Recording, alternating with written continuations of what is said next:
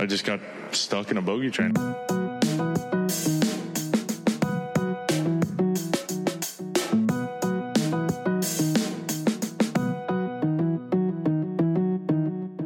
Good morning, afternoon, evening, good day. Welcome back to another episode of the Bogey Train. Uh, Monday, February 20th. Another week. What is this episode now? Like 17, 18, 19? No, we're we're in the twenties. I think We're in the 20s. Um, Whew. yeah. Oh, this will be twenty one. Yeah. Episode 21. The the Phoenix Open was episode twenty. Yeah. We we are officially of age now. We have reached the legal That's true. age episode twenty one. podcasting.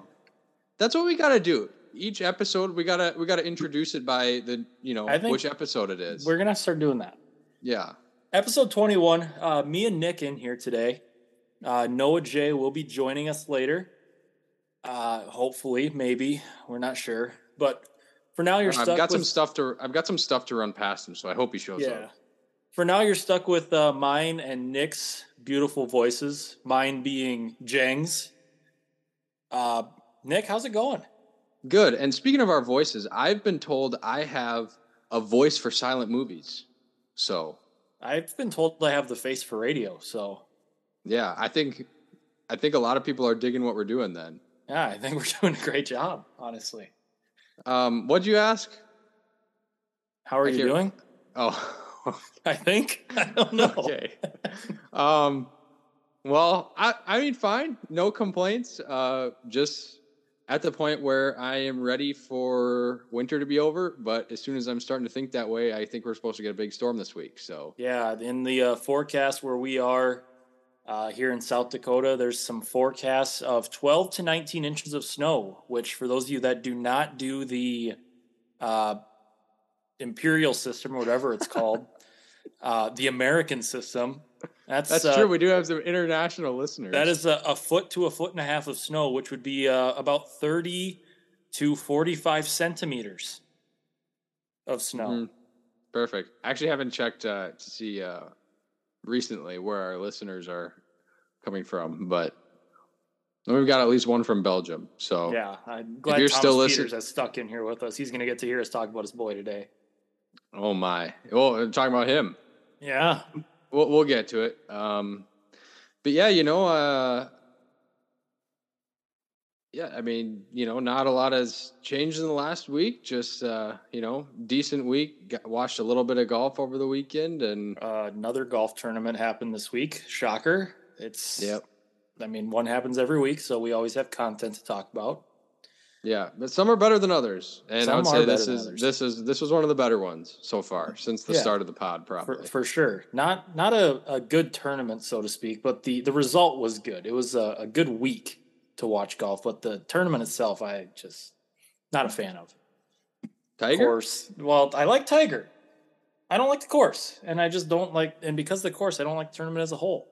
Yeah. Do we? Will we get? I, we should maybe get into that when uh, when Noah's on. Hopefully. Yeah, but the golf course itself um yeah maybe maybe we'll uh we'll go into that a little bit but um maybe we could just start with a little tgc tours update while uh while right we're off the bat.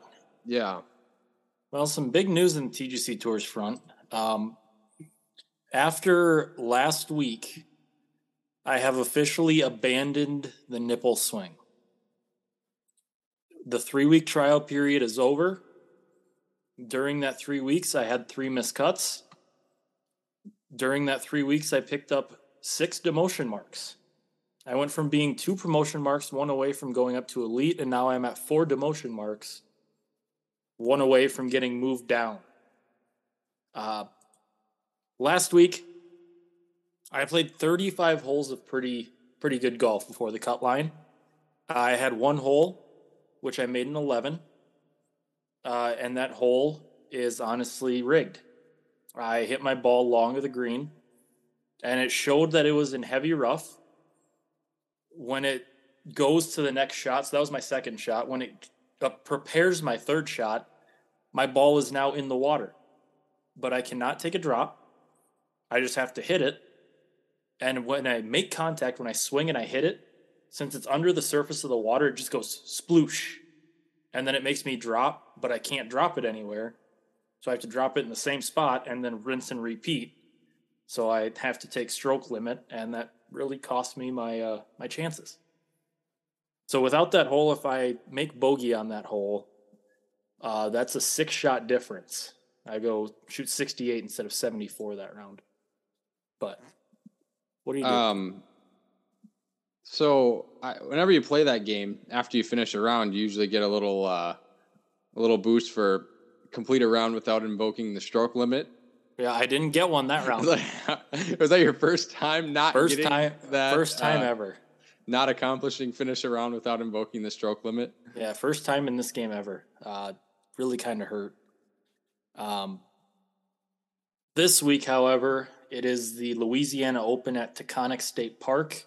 Kind of gives me like Bethpage vibes. Okay, Um, I uh, guess we- I played it. Yeah, we played a round at that course yesterday. I have already played my rounds. Uh, switching back from the nipple, like I said, I'm going to the just the thumb swing again, I guess. Left Eh, analog. Left left analog.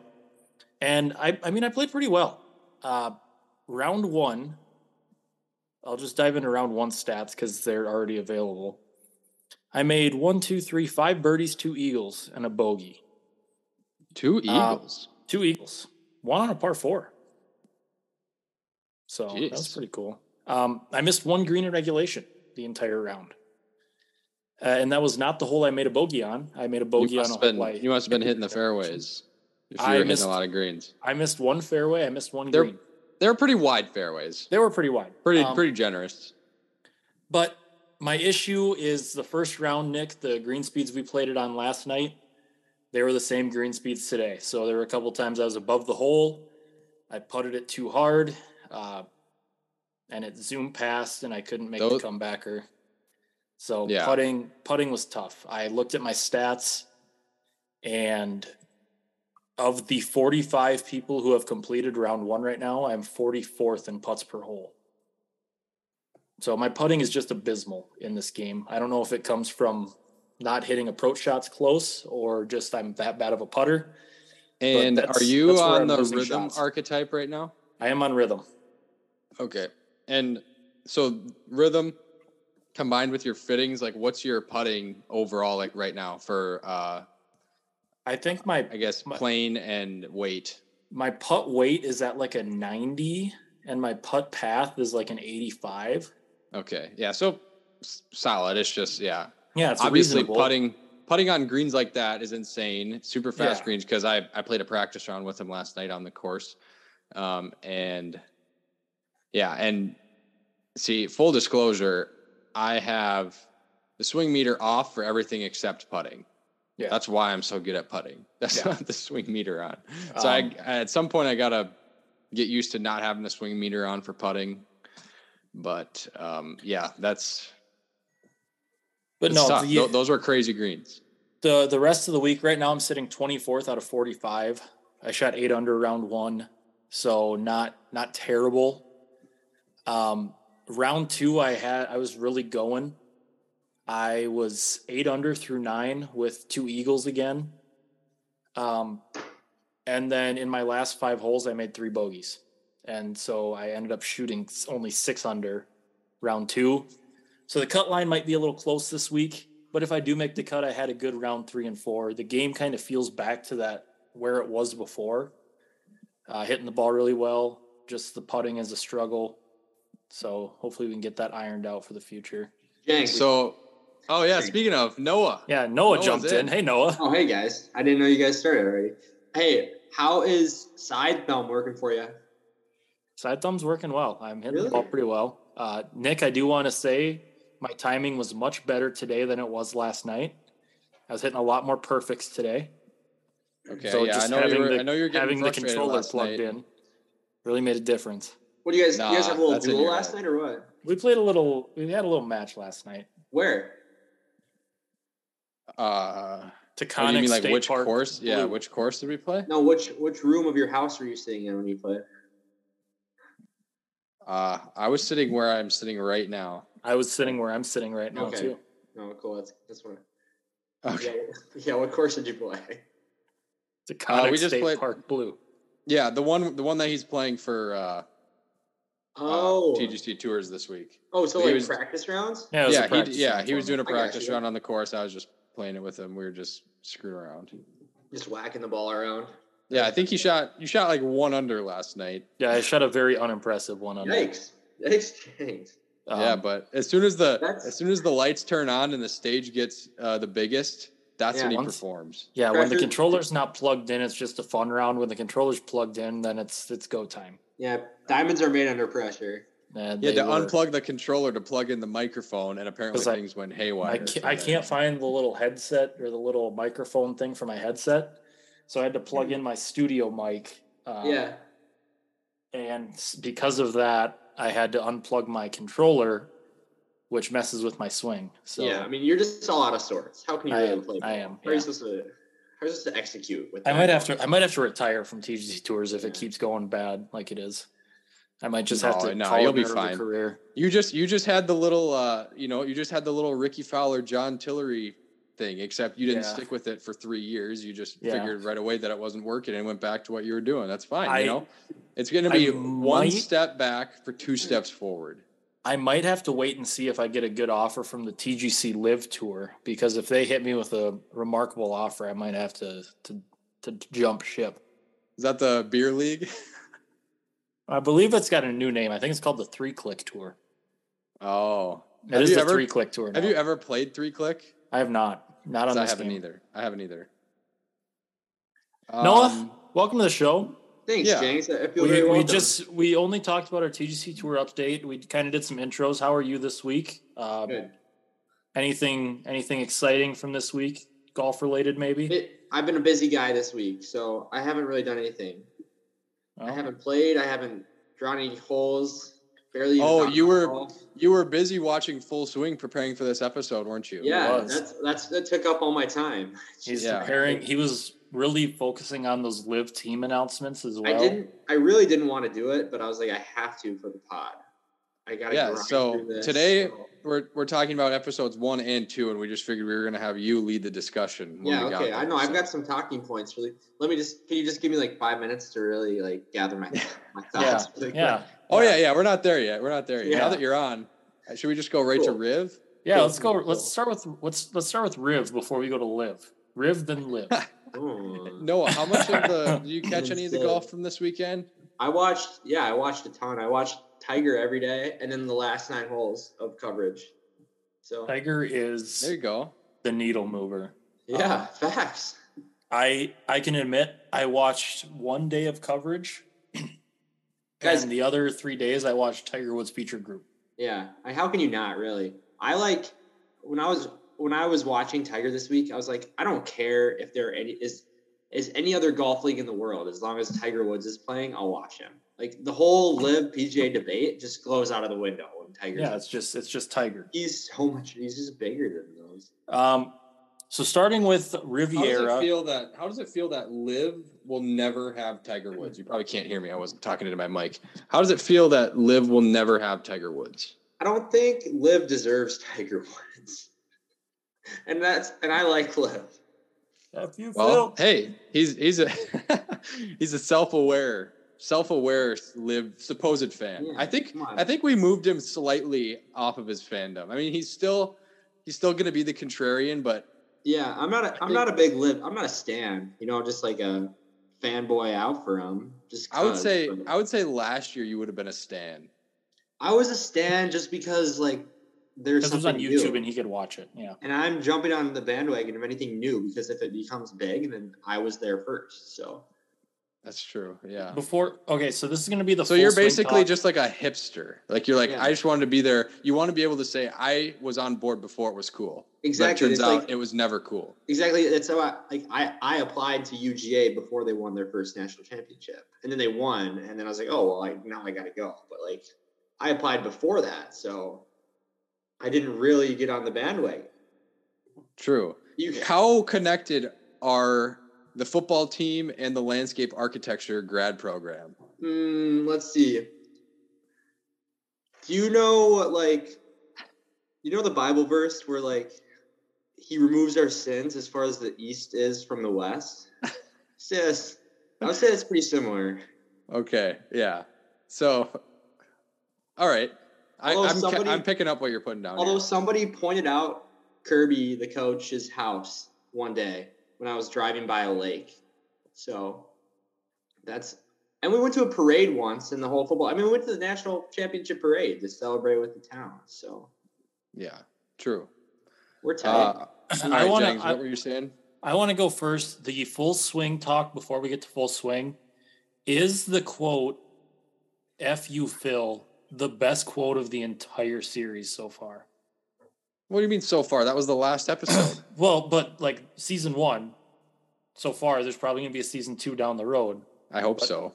For It's season number one, two on Netflix. It's number two for TV shows on Netflix. Are you right now. for What's season number- one. Is that the best quote out of the entire season so wait, far? wait.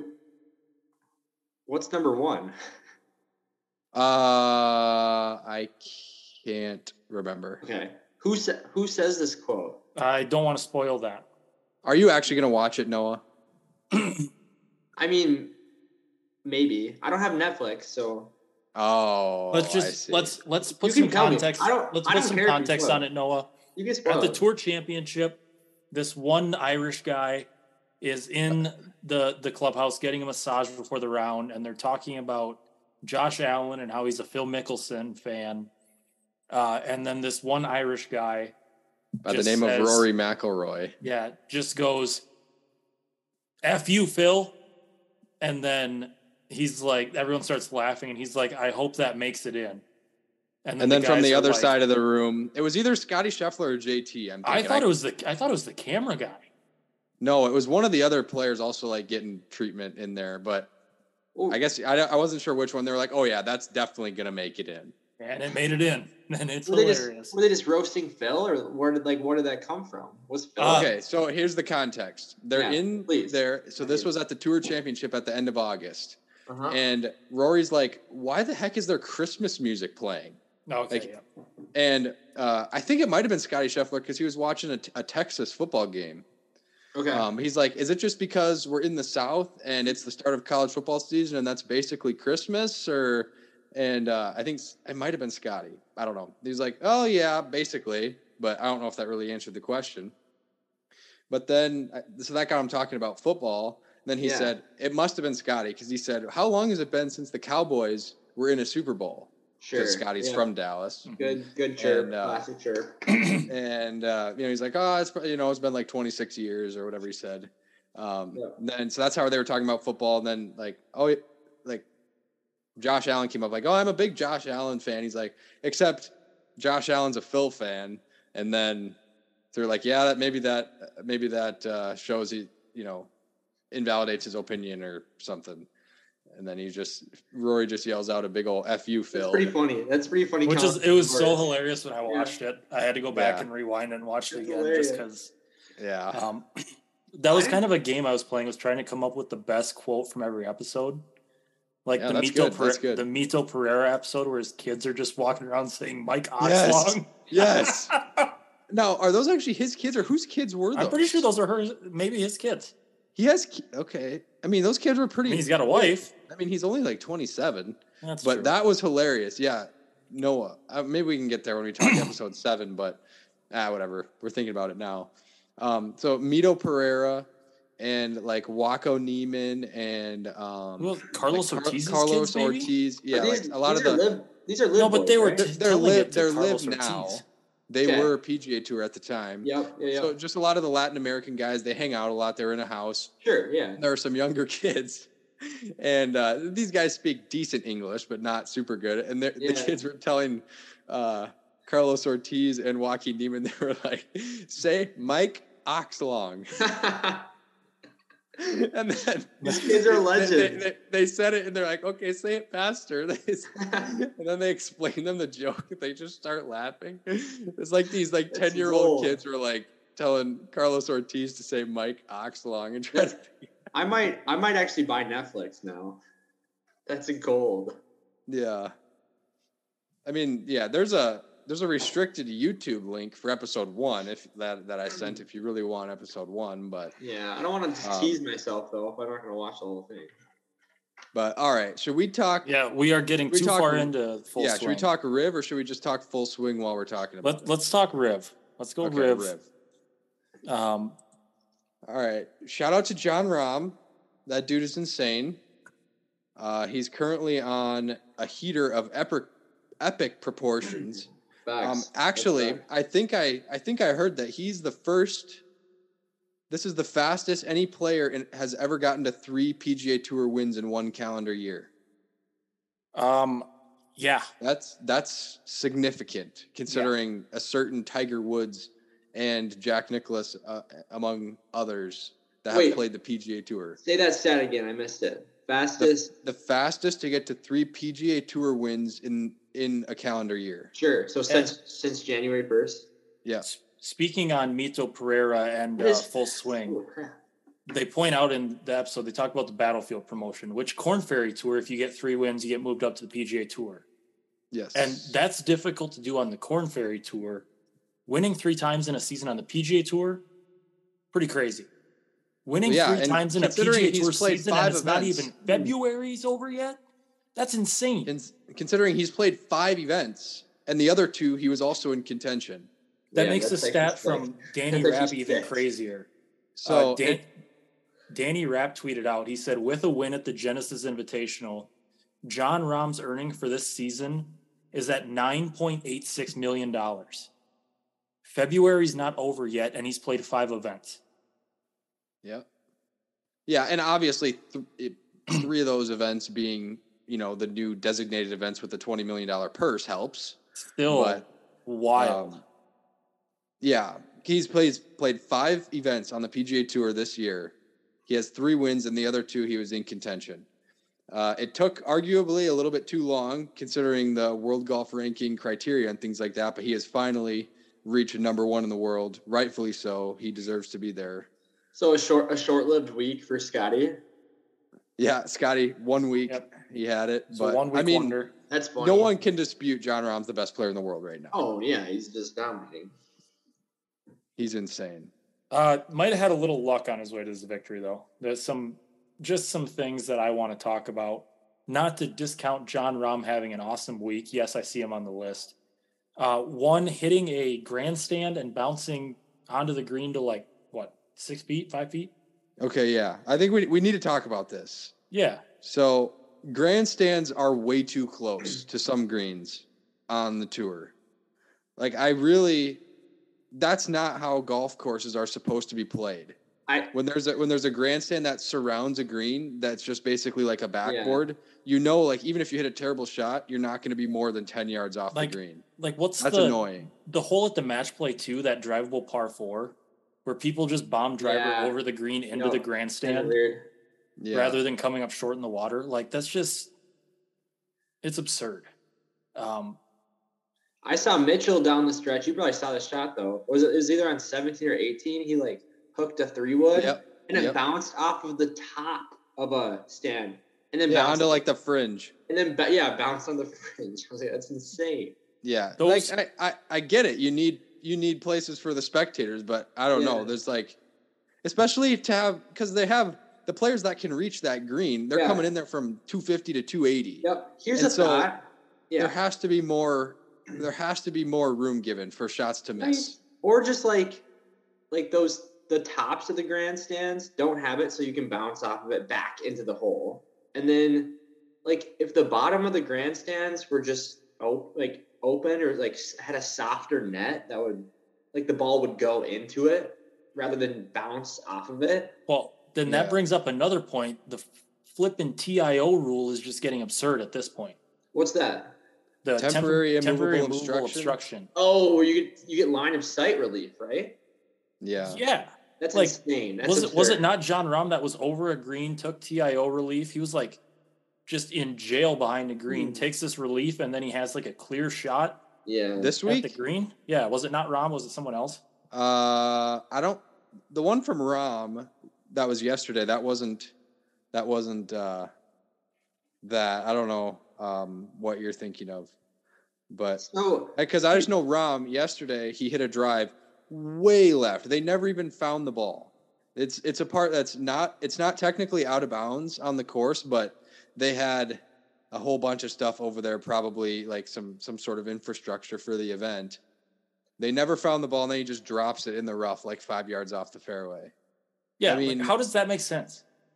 Yeah. So that's just like obviously they're playing some of the best, sometimes some of the most difficult golf courses in the world, but when they hit shots that for an average player, like if we were playing there or playing anywhere, if you hit a shot that that's that's that far offline, it should feel like when we hit a shot that's that far Yeah. offline. Yep. Here, here's a question though for you: Is how do you remedy that issue? Get rid don't of know. grandstands. Right? Play the 'Cause, like, play the course as it lies. You can't get rid of grandstands at You PGA can't, Tour. yeah, yeah, you can't. Then I mean, move 'em- unless- move 'em unless- back, get rid of the grandstands But along the sides of the greens. Put put them it- behind the green and put them like 15 yards back. I don't mind the behind the green ones. I agree with that, but you can't really move them back that far. You probably could. That's I the thing. Like, there's that. Yeah, I know. That- It's it's hard because You maybe make like 'em obviously these courses these courses have limited space. I mean, they're they're probably not designed for grandstands unless it's like a yeah. TPC course. Yeah. Then maybe they are. But so yeah, it's it's hard. And obviously, the vast majority of holes don't have any sort of natural amphitheater setting, so that you can have a lot of people be able to see it without you know having a grandstand. But Yeah. I don't know. It's just like Jon Rahm hits a three wood that's going long right on the 17th hole, flies to the grandstand, bounces off, goes onto the green. He has four feet for eagle and he makes it. Like that just, and he ends up winning the tournament by That's- two. That's that's a two shot swing at least. Like if he uh, he, I mean, he may have gotten up and down for the birdie, that's, but it's probably a par. but out that combined with the TIO relief that he got yesterday, I mean, that's two shots right there. That's, Easy. That's a Max Homa win, or at least a playoff. Yeah. So, I mean, obviously, to take nothing away from how well he's playing, but it's just you see these things and it's I don't know. And maybe we're just picking on him because he's Jon Rahm and he's the best player in the world, and we're seeing it because he's winning. Maybe it, you know, obviously, I'm sure it happens to other guys, but it's just He didn't. He didn't look like that happy about the one that bounced off to like four feet. He was almost like, like, uh, come on, like, well, yeah, and he knows, you're to like he take. knows. You're to take that. You can't well, take. yeah, well, I, well, well, you you literally can't. That's where your yeah, ball ended up. yeah, but like, like it's no. I maybe some people want like breaks like that, but not many people on tour want to win that way. Like they want to, they want to earn it. So Well, yeah, and obviously that's part of this. Like, well, what's Jon Rahm supposed to do? I mean, literally nothing. He no, yeah, it's but- not on him. but it's just- Yeah, it's just uh and that's basically man shouts at cloud sort of. I mean, this is this has been the case with PGA Tour events for the last decades with people lining holes. Like I can't. What even watching Tigers group today, I saw like two balls bounce off of people back into the fairway. yeah, It just happens when you have spectators. Like you kind of have a boulder yeah. on your hole. it's like it's like having the bumpers up bowling. Yeah. It, I mean, I I can't even tell you what my college average would be if I had this amount of spectators in my events. It would be well into It this. probably it, it would have been like eighty one. yeah, it would have been all the way down to like 86 or something. and because of all the spectators, like they never lose golf balls like like Yeah. regular people do. Oh my Yeah, gosh, mean, if I another played, stroke. There's there's there's not events, much there's not much of a I'd be- worse feeling of playing in a tournament and you can't find your ball. That's the Oh. worst. it's- I and thought like- you shouldn't have lost it. there's Yeah. been multiple times where, like, especially in the fall in South Dakota, where the leaves are falling, hmm like you miss a fairway by five yards and you just can't find your ball because there's so many leaves, Yeah. and there's nothing worse. Yeah. Uh, Noah, remember uh, my junior year at Pebble Creek, hole, I forget uh, which nine is which. It's that, it's I the par five. I think it might be 16. It's like kind of a longer par five. It kind of turns to the right. yeah, A little bit. You, you can kind of play it OB left off the tee. Yes. I play it down Um, 15 all the time. Yeah, it's 16. Uh, the first round when I was a junior, like my, I hit driver. No, I don't know. Whatever. I was laying up for my second shot, just like over that group of trees. Yep. and I just hit it and then like never found it. Had, had, had to go back and hit it again. Made triple. I was like nine. I was like nine over through ten that day. Yeah. So it was a No, pretty I good- it was a- it was a pretty good round for you. Yeah, it was a pretty good start. I can't no, yeah, that so that accounts for the triple. I I don't I have no excuse for the other six over. but but then you're 12 over through nine. yeah, yeah. But you know, uh, temper or TIO aside, and uh, bounces off the grandstand aside. Shout out to Jon Rahm, uh, winner of the tournament by two. Max Homa comes in second. Another good showing for Max Homa at Genesis. He plays very well at this course. Uh, Yep. Won here a couple years ago in a playoff. Uh, Did you Mr. guys see Can't he play. got uh did you guys see Homa got emotional after Very the round in his in his presser?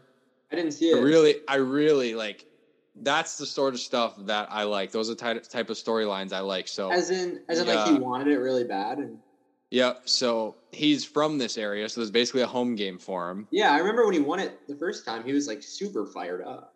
Yeah, yeah. Because this this tournament is like basically the fifth major for him because he grew up Yeah. watching it. He would Sure, go to the yeah, event, and Tiger hosts it now, obviously. Yeah, Um, but when he won it last time, it was early 2021 in California, so there was not really spectators there. yeah, So this time he had like all his friends and family there, sure. and he yeah, you know obviously really wanted to get it done. Yes. and so you know there were there were some tears in his post post round presser which that like the seeing seeing when they care that much like it makes me care.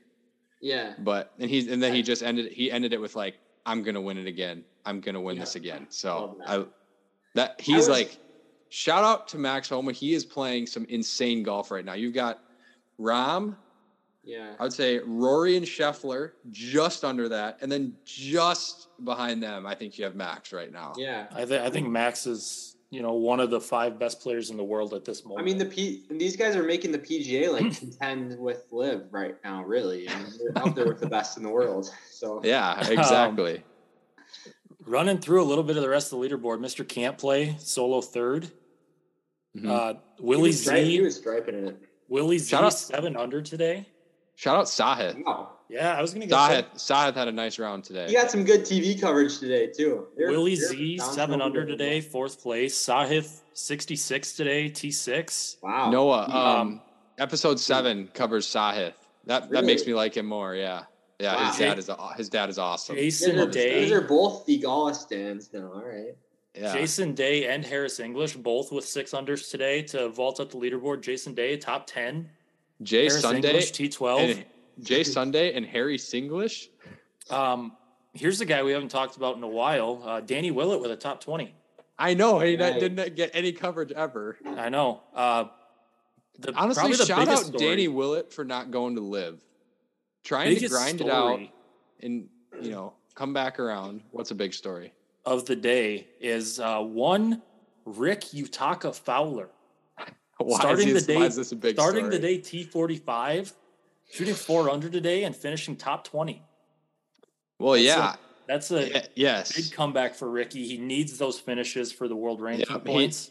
honestly big respect to rick for this weekend because so he had he had a really solid first round. He was three under. And then second round he just lost it. He was five over on the day with just a few holes left. He was outside the cut line. He was at two over.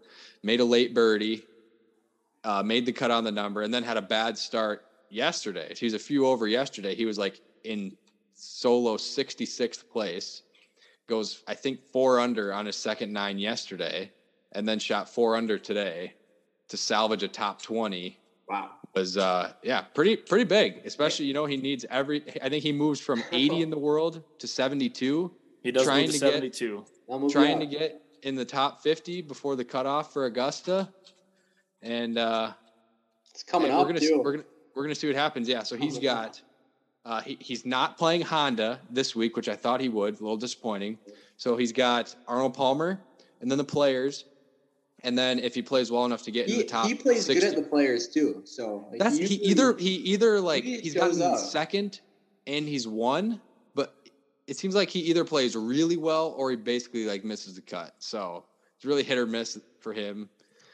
Um, but he was atrocious at Riviera from five to ten feet, just like at Phoenix. Yeah. Like he's he's like he's basically last on Well, tour from 5 we'll to ten feet. We'll probably see a new putter next week. like the amount of because I I generally follow like his shot tracker just because I, I mean I have for a decade now, and uh, the amount of iron shots that he hits within ten feet and doesn't make the birdie is frankly infuriating and Yeah. sickening. But uh, again, another Rickie tangent. I, I honestly wasn't planning on uh, talking about it, but James brought it up, so I had to I had to air my grievances, You know, but also I- my I praise because uh, respect for you know bringing it back on the weekend, getting that top twenty.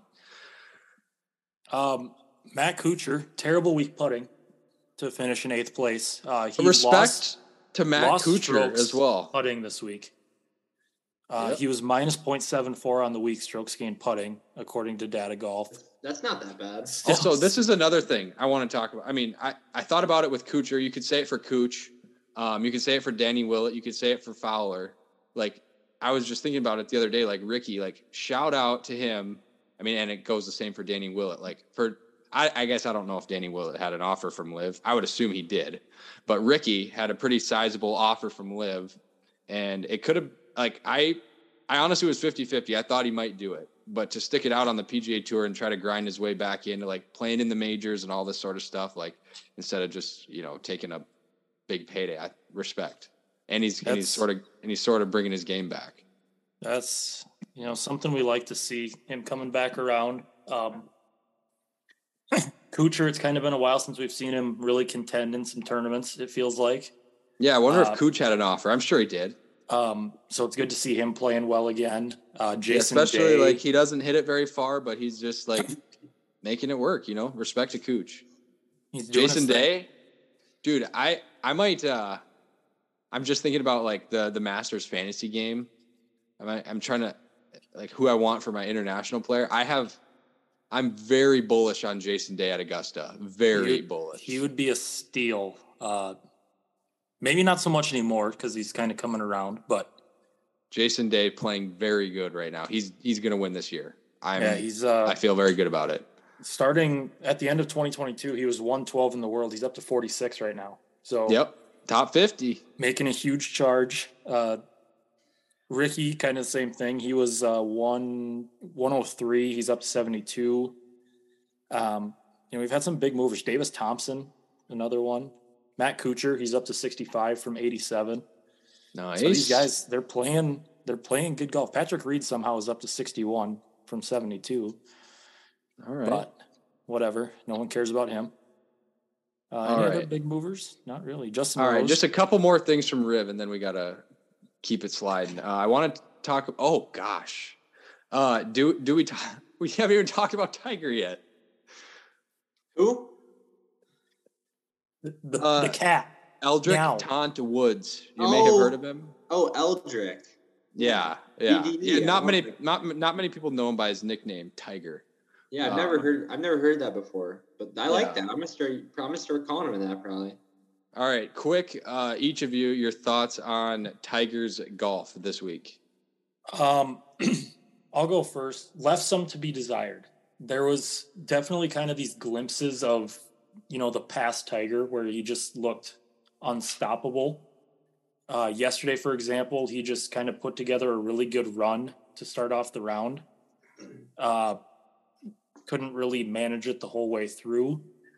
But there's there's just these glimpses, like even some of his tee shots. I mean, he's hitting tee shots on one leg that are you know out driving guys like Rory and JT, and and it just kind of brings these flashbacks of uh you know an early 2010s, a late 2000s Tiger, uh you know 2019 Tiger when he wins the Masters. But there's some to be desired out there still. It's the consistency's not there, the short game is not there. Um, so if we can work those things out come Masters time, maybe see a little Tiger in contention, hopefully. Thoughts on Eldrick? Um, the irons were there. Peak Tiger irons. I thought he was really delivering the ball from the fairway to the greens, um, and making like kind of some clutch putts when he needed to, especially on the first couple days to like stay within the cut line. Made a couple just big 10, 15 footers when he needed to in classic Eldrick fashion. But I feel like his driver gets him into trouble. For sure, this he's weekend. Like he hits the driver long, but sometimes it's just you know probably a little bit because of the leg not being able to get through it. Kind of these block slices out to the Yeah, right that he's- get him into trouble. He's been playing a lot of movement, like a lot Yeah. of fade, left to right, like a lot of left to right cut. No. Um, and you mentioned his putter. He did make some big putts, but I know specifically round two, there was multiple times where he would have you know five six feet for birdie and just Hmm. would would not capitalize on them. I thought his Oh. wedges were like not super impressive to me. I'm used to Tiger just putting everything close with the wedges, Yeah, but Um, gosh, it's Yeah. fun to watch Eldrick. It is. Yeah, I would say to play. I'm extremely impressed with like his ball speed and all like just the fact that I mean he doesn't he, you know his spine is fused. I mean he doesn't even have a right leg barely and just the fact that he's out here like over 180 sometimes for ball speed Yeah. and just hitting these nukes like 330 340 is like it's hard to even put into words how impressive it is.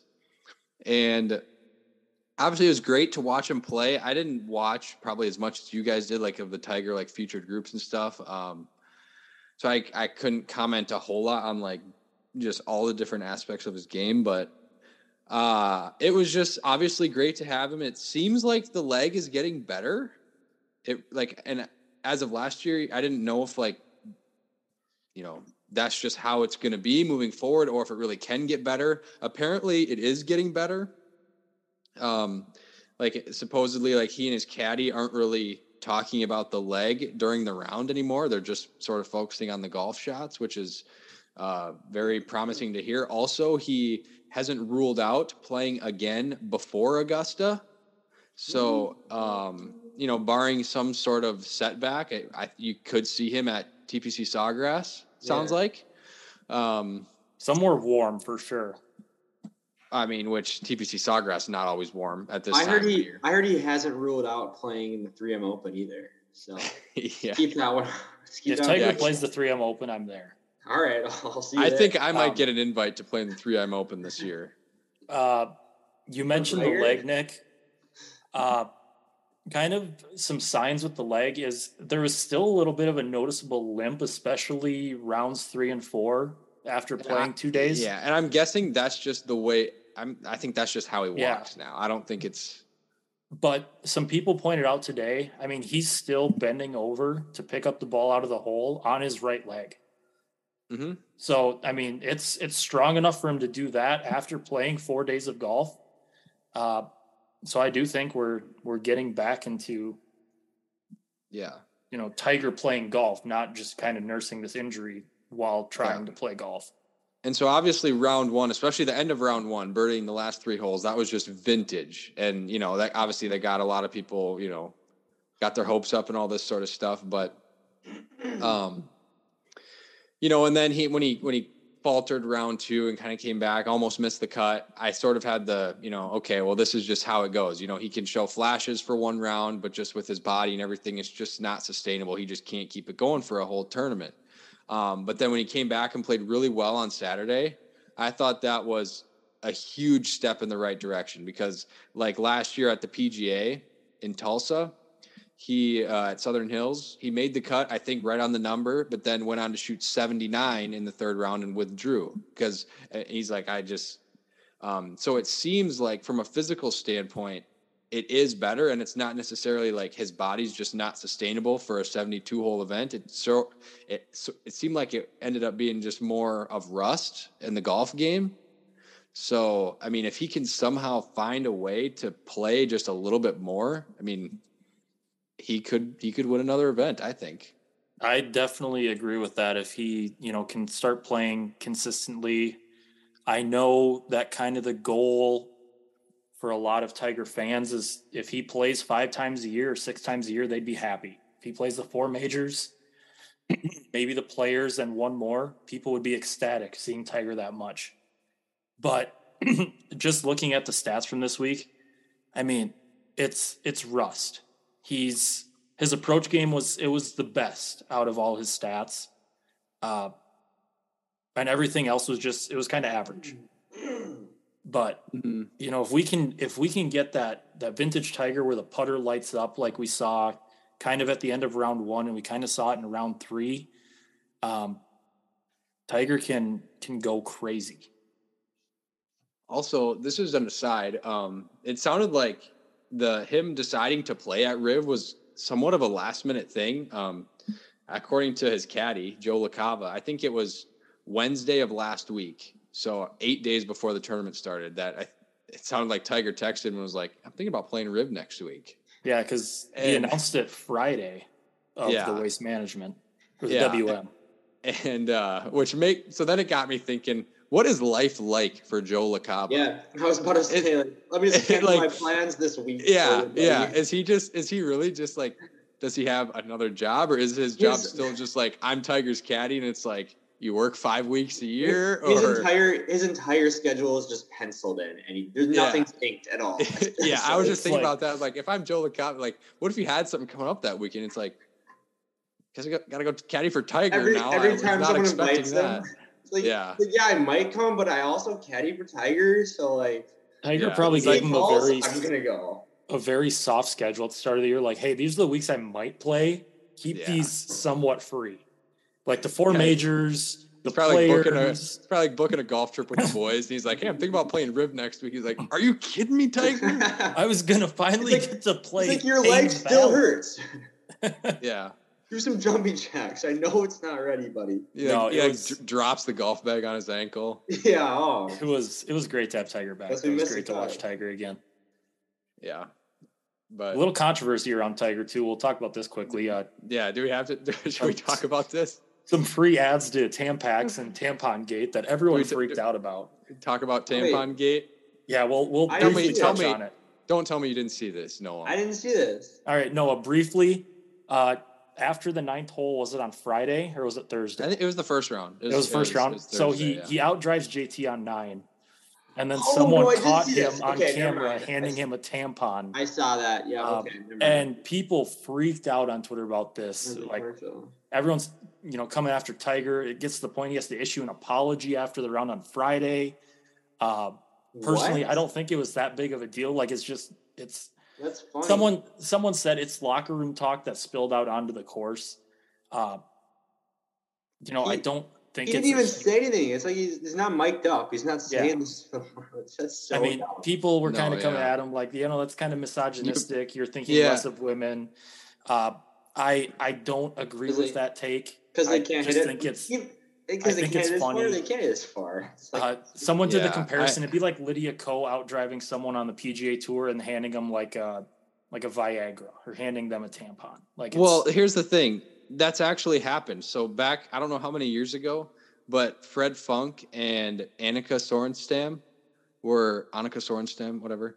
Uh, they were. It was some sort of event. I don't. I don't know the context that they were both playing in, but she outdrove him, and she made him wear a skirt the rest of the hole.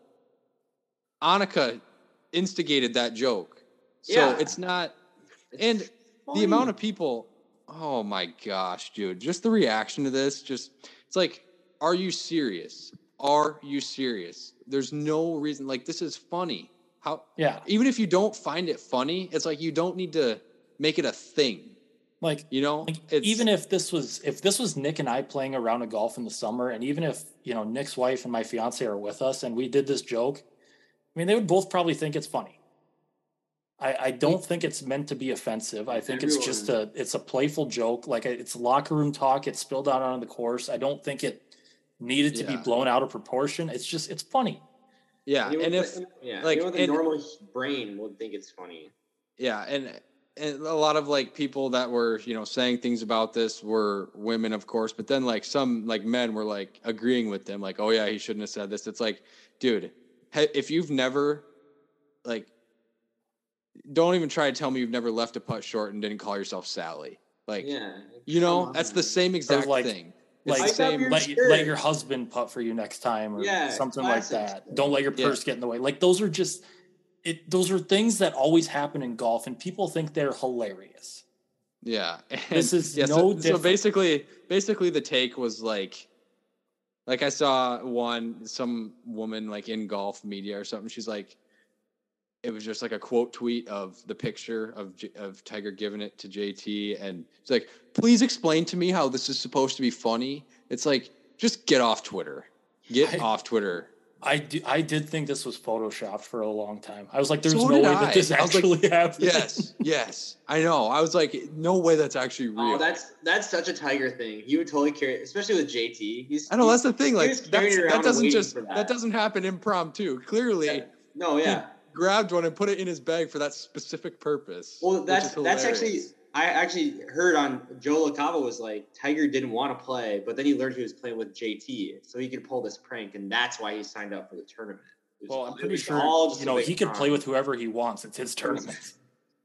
yeah, It was which all is just big factually not true, Noah. Considering he uh, committed, you have to commit to the event before Right. you get your tea time. Hey, my bad, guys. The first, I that's do the first think- misinformation I've spread. Every Yeah. every Yeah, the single first event, time. I've nailed everything else, so you just you know.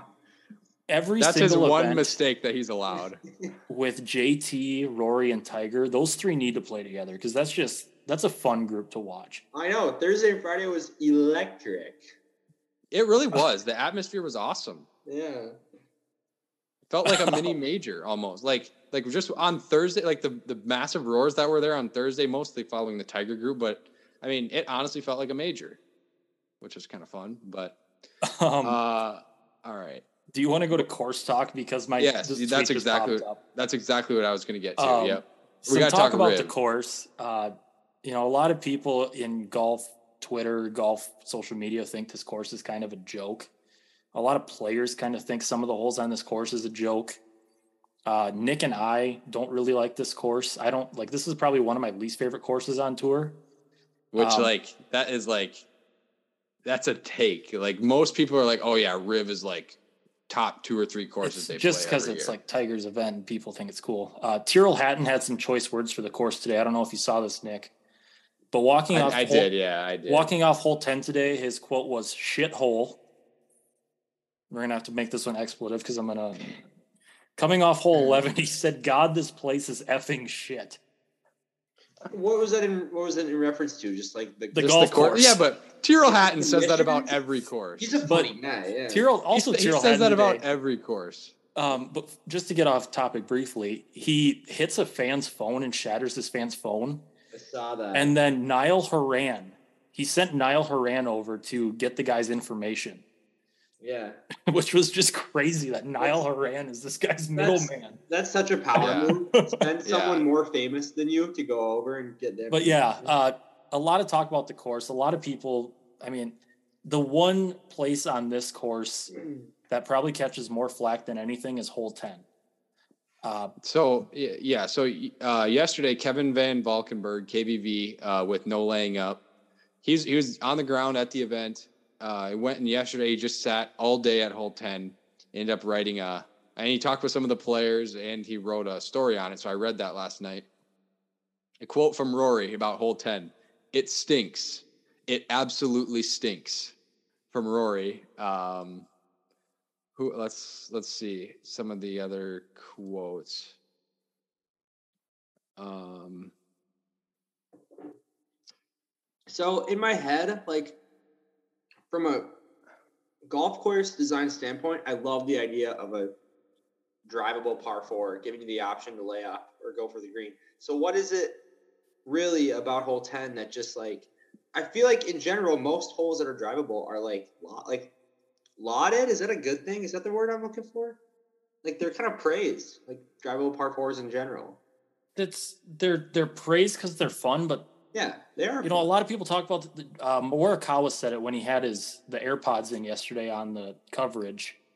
Um, like it's a hole that when it's a back pin, if you're out of position, you're hitting to the middle of the green and leaving yourself like a 50 foot putt, uh, which is not an easy two putt. And just like you know, if you're long, you're in jail because the bunker shot's not easy. If you're short, you're in jail. It's like it's just basically the hole I mean, is like a Mickey Mouse hole. Yeah I, I had another uh another player who uh, remained anonymous said it's effed he said. That was that was the only two words he said about that hole. Um i mean it's pretty much just luck. Like everyone aims sort of at the same place um but basically it's like if your ball lands in the upslope you know, it might stay there in perfect position, like to just chip on the green, but most of them go through and go to the So- rough. So then So the issue is with the green complex, basically. I would say, yeah, it seems like the green complex. Well, first of all, when it was designed, it didn't even have bunkers. When it was Really? originally designed, there weren't even bunkers around the green. Yeah. Um, but just like, I don't think the green complex is built for greens that are as fast and firm as they are now. Sure. That's fair. That's a fair argument. It didn't it wasn't like exciting to watch because no one like like kind of like I didn't I don't really know what's going on with the hole, but nobody was putting it close on their second shot, really ever. And it's like they weren't even trying to. I've just, it's, 'Cause it's so honestly, hard. it's hard to put an actual finger on what exactly it is, but I really have never liked that hole. And there's some, I mean, there's some drivable par fours that's like, okay, if you take on the risk, there's actually a chance of getting it close to the hole, but you Yeah. can't on that. Is hole. that is that is that maybe it? It's like it's a drivable quote unquote par four, but are you really ever gonna get eagle? Like is I mean, there, there are some guys that like, you know, once Yeah. a tournament when it's that front left flag, like, you know, maybe someone will hit the perfect shot, but I don't, I don't know what it is. I mean, I also look at I look at drivable par fours and par fives the same. Because like the whole point of a drivable par four is to drive it up close to the green, chip on Well, and make Yeah, it's to give you an option. You know, you can either lay which you know a par five, the the risk is going for it in two Yeah. Yeah. and then chipping up and making birdie. If this was a par five and that's the second shot, like people would think that that's the dumbest hole in golf. Like if you have two 280 in to a par five and the green looks like that, people would Yeah. think that that is the stupidest hole in golf. Yeah, I mean, well, that's the that's the that's what you get with with drivable par fours, though. It's like with a par five, you can't get away with making that. You have to make the complex go for intuible almost to some degree. Like where if you're 250 out, you're not gonna lay up to 100 yards because what's the fun in that? Yeah. But with the drivable par four, you you like you can do something like that. Like But it just looks like a green complex that belongs at a pitch and putt. Maybe just because you can do it means you should like doesn't it obviously doesn't mean you should do it. And the fact that you're not doing a par five, maybe And I mean, like you probably shouldn't like- do it. I don't know. talking risk rewards on Par four. drivable par fours, back to back weeks, we have, you know, probably two of the most iconic drivable par fours on the tour schedule. Yep. You have 17 at the Waste Management, and then you've got 10 at the Rivi- at Riviera. And 17 is probably the best drivable par four that they play all season. It's up there. Yeah. I mean, Uh, I would say I would say 15 at uh 15 at River Highlands for the travelers. That one's up there. That's a good one. it's, yeah, I um, couldn't and even think there's- of that hole there's- if I tried. There's some more, but uh, yeah, it's like for the sure. epitome of it's the it's literally the epitome of a risk reward golf hole. Really, But 17. 17 Just at That's TPC Scottsdale. Scottsdale. Yeah, yeah. That's the, the the thing with the thing with 10 though the difference between 17 and 10 is 17 if you miss the green you know you can put it right of the green in the fairway there and you can get up and down for birdie you know obviously if you miss left you're dead Mhm. with 10 That's one if- thing about 17 at Scottsdale. I would like maybe a little more trouble right. Like Yeah. just like, but that's Like, that's neither here. the nor Yeah. thing with 10 is if you miss anywhere you are dead yeah. and like even if And- you lay up the second shot is not easy like there's no winning on that hole that's why everybody's going for the green It provided a good two shot swing today. Like Homa, Yeah. Homa birdied it and Rahm bogeyed it. Um, yeah, that that leads into another thing I wanted to talk about, but we don't have to get to that. Um, so anything else on hole ten? Because there's another hole we have to talk about on they that course. blow it up blow it up That will never happen though. It's What too hole? like it's um hole four. Hole four Par is three. awful. Yeah, par three. The Oh, 220 that- yard par just three. That hole a is stupid hole horrible. Absolutely terrible. why do you have a par three? First of all, that is 240 yards, that it is impossible to even put the ball on the green. That's the thing. Like I, I'm seeing a lot of like what everyone thinks. I mean, so a lot of players and caddies saying that hole is borderline unplayable.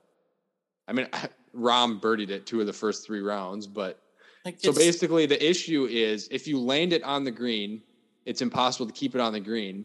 But it's so sticky short of the green that if you land it short, it stays short.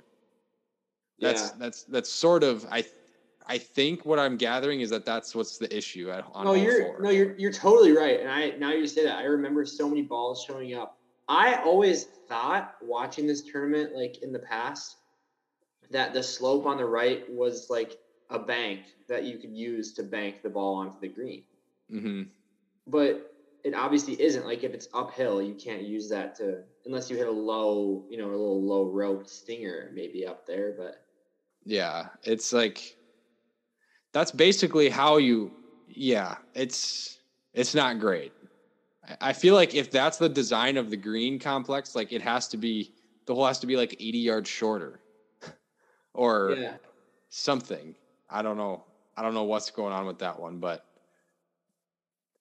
it, I want to bring up the it was tour really cast odd. look of it, just because I want to look at the slopes on the. I'm I'm looking at that right now, James, and it, it says that the green basically slopes from right to left, basically Yeah, but that entire that entire slope that slopes right to left a little bit also front to slopes front to back. a little yeah a little bit front to back and then it says that the like the the fringe and the approach around the green like especially the the fringe just short right of the green slopes into the green. That's what it says on this picture but And yeah, what Rory was saying was a lot of the issue is some like these two holes that we were talking about is the area around the green, like the kikuyu grass, that can kind of be that might be what it is. It's just yeah, you land in the fairway even though it's sloped to the green it's it's not going to release like it really should like if it's Yeah. that's TPC Twin Cities the pure one of the purest courses on you know on god's green earth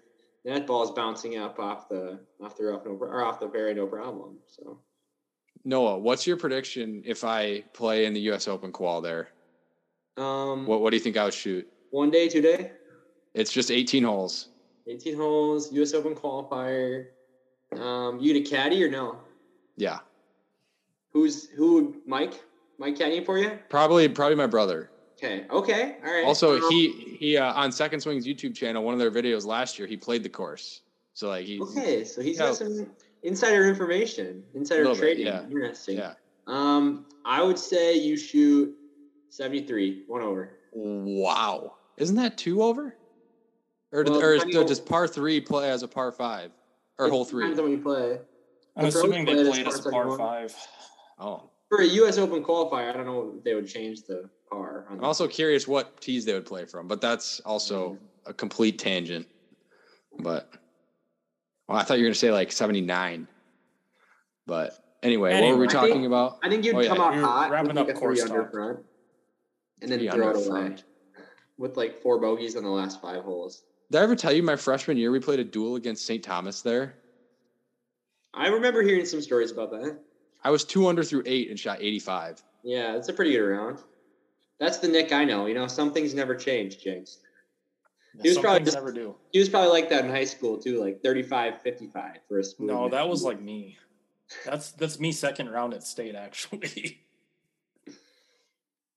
All right. Uh, there's just a, w- one or two other things from Riv I wanted to just touch on quickly, but is there anything else on like the those holes there, the course design? Those holes suck. I'm yeah, reading and there's there, there's there's one really good sucks. holes that we could talk about there, but we just kind of highlighted the Hole negative. one is stupid. I'm reading this Hole two article, is and they're- they're talking about like they're, so they're like Cypress Point, Pine Valley, and Augusta. How much of their greatness to the unique properties they sit on, and then it goes to like Riviera sits alongside Wingfoot and Chicago Golf Club, um, and their greatness comes from attributes primarily to the imaginations of the architects. So basically, saying like these holes are just incredibly well designed on this pot of land, and that's 18 is great. cool. And I just don't like it's a nice course, but it's not like special. Like it's not There's there's four memorable things about this course. I mean, these guys are putting it in the same category as TPC Sawgrass. Yeah. Most people think Riv is way better than TPC Sawgrass. There's there's four memorable things about this course. It's one, 10, uh the green or the bunker in the middle of the green on six. I think And one's kind of I think one's kind of gimmicky, honestly. I think one is a gimmick. I think it's a stupid hole, but it's memorable because it's a straight downhill par five that's 500 yards. sounds like a. Well, like it's a just an icon. music It's just an iconic tee shot. That's all. Like, I mean, just because it hasn't changed, you know. I just have I just have beef with their greatness is because of the imaginations of the architects. It's like, well, I don't know, maybe because it's like has some history. Like that might be part of the greatness as well. yeah, I I think. I mean, yeah, I think that's a big part of it. Like, if you just no history attached, just compared it to like I don't know. It's hard to say. Yeah, Hard to say. Um, okay, so quick the CBS coverage. A couple things. They're they're getting a lot better, uh, especially like the C like where they uh, one player in the third round they walk a hole with them and they uh, they sort of interview them and uh, talk them through like what they're thinking and that's that's like that's a really great touch. Like we've had some great guys do it so far this year. Um, and then today they did the corporate the corporate segment where they talk with the CEO of whatever is the presenting sponsor. They did that while the leaders were on hole 10, which was an absolutely insane decision. I don't know who decided that. Um, and we have to get rid of that new technology they're trying this year where it just like shows the graphic of where the Oh, ball is going to land. The spoiler alert, dude. Yeah, that I mean, first of all, sometimes it's It's not even worst. right, and it's also what's the point of it? I mean, in one second, I was going to find out where it lands anyway. It's like the it's like when you're watching a movie and the subtitles come up, like exposing what they're gonna say before it actually happens. That's what Yeah, it feels so like to me. It's like I don't, it's spoil. It's a spoiler. honestly, hats off to them for trying new things and like you know trying to make the broadcast more immersive and stuff. it's, but I don't, it's I don't, impressive technology. I don't see the what the point is of that. Yeah. But it's Or it's like- basically just like, hey guys, we have the technology to do this. But Yeah, it's like I no saw- no one asked for it. I saw a shot from I think it was Keith Mitchell, like coming on the stretch today, I needed some iron up on this par three, and like that little spoiler alert circle is just going right in the bunker, you know, and like you can just see it when the ball's mid-flight, and then the, the camera's on him, and he's staring it down, like, like he's eyeing it, like it's going right at the pin. He's like, this is gonna be Yeah. such a dart, and then just drops in the middle of the bunker where like we knew it was gonna go, and he's like, oh, like what? It's like, buddy, didn't you see the spoiler alert cam? Like, you knew it was going in the bunker. I think Yeah. it's cool. Like I, I think it's dumb. I definitely see why people don't like it, but I think it's cool. Just like you know where it's gonna land, but that like if it lands on the green, it was fun on 16 and at the WM. Like if one looks like it's going close, it's like, oh, get on the edge of your seats. This might spin into the hole. Like there's potential.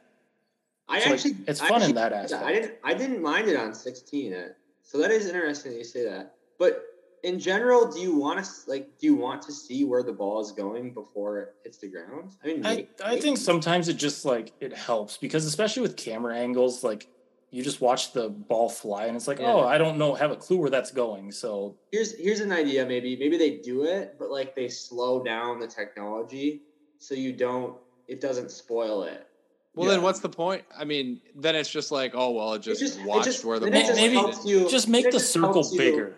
Here's what just I helps here's, yeah. here's what I think. Don't be so accurate. Like give it like twenty five percent. So Let's like if it's gonna land old five feet left, Yeah. if it's gonna land five feet left of the flag, just broaden the circle so that it could be like five feet right or twenty feet left. Yeah, so it just Like, helps you out. It's kind of Yeah, gives you a little, it's like oh, a it's over guide. here somewhere. Yeah.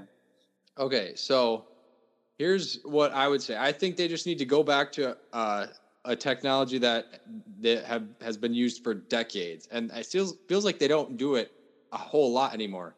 The Instead of showing where the periscopes? where the where the ball's Oh. going to land, like you show it, and you have the main screen that's just showing the ball flight, right, the ball in the air, and then just have in the corner a shot of the guy's face, the player, like their live reaction to them watching the shot.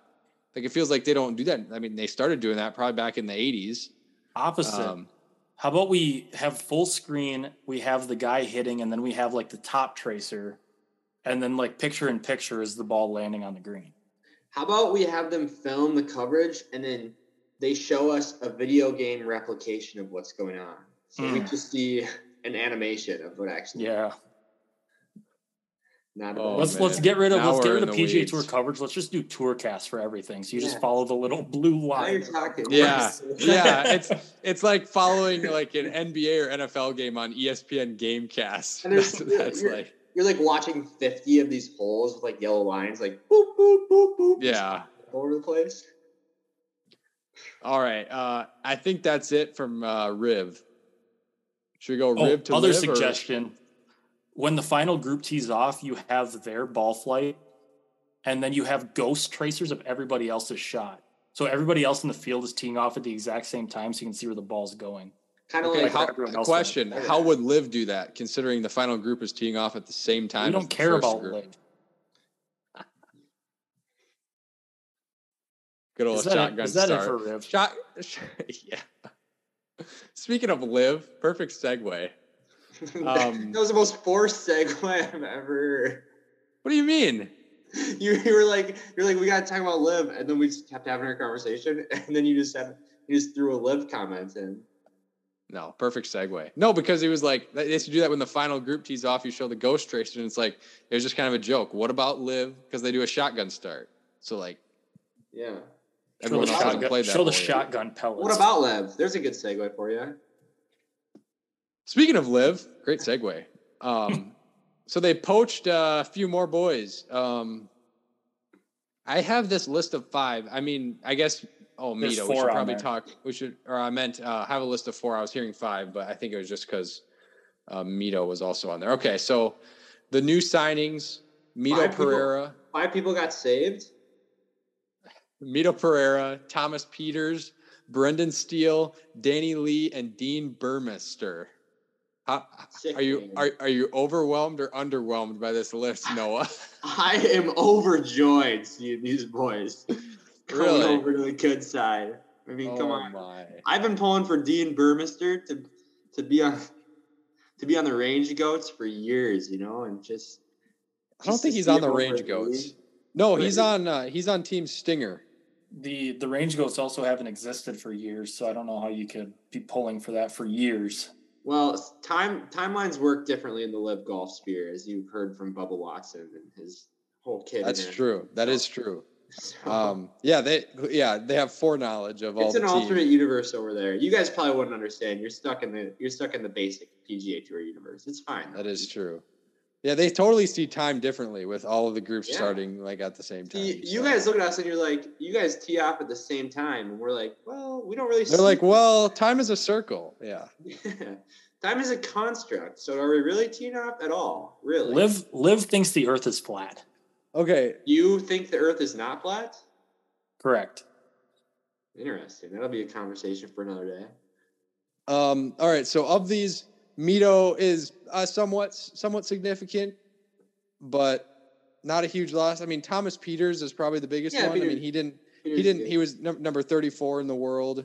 I Um, I would wasn't- think Mito's bigger than Thomas Pieters for a loss for the PGA Tour. Uh, why do you say that? Because he actually had full tour status, or what? Yeah, Pieters didn't play a lot of PGA Tour. Mito's a young, like I shouldn't say young. He's 27, but he just came off his rookie year. He kind of showed promise, uh, and then is just kind of dipping out after one year. So Isn't isn't Pieters a Brit though? Pieters is from Belgian. Belgium. Oh, so he does he play on the on the European tour? Yeah, he plays the Yeah. DP World Tour. You think The he majority. eats waffles a lot too, probably, I hope so. Well, now he's going to be eating and chocolate.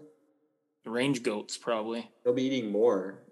Oh, that is that what range goats are? Are they a food? I was one. I was actually wondering about that.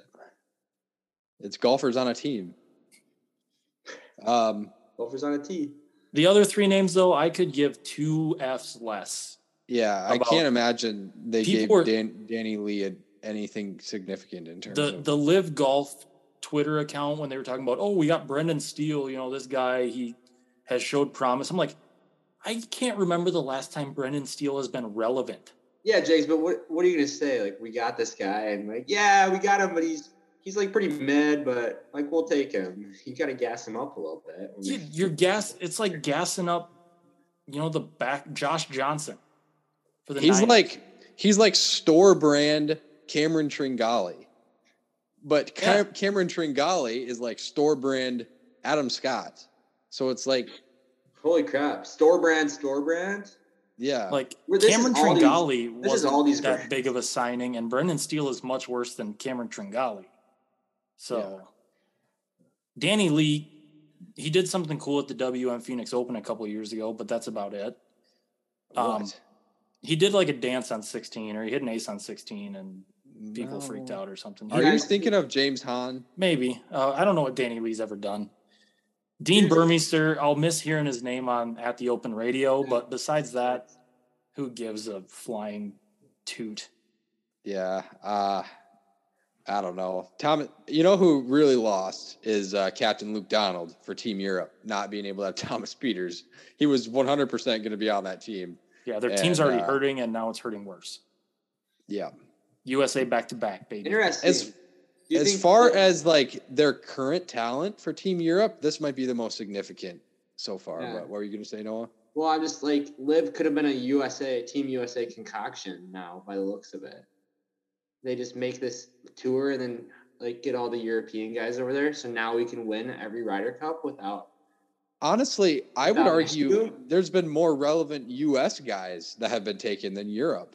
Yeah, but we've got the depth. Like they can't have. We did that to make it look like we were taking even playing field, but like Because handle the shots. like who's who's the best like okay, Sergio might have been on the coming team, but like Westwood wasn't going to, Poulter wasn't going to be on the team. Oh, Stenson Poulter was was- going to be on the team. Stenson was going to be the captain, but like as far as actual playing talent, maybe Sergio, unless I'm missing Yeah. someone. I They mean, don't um, have anyone left. but I mean, Team US. I mean, Bryson may have been on the team. DJ for sure would have been on the team. Possibly people- Taylor Gooch, but How many people make the team?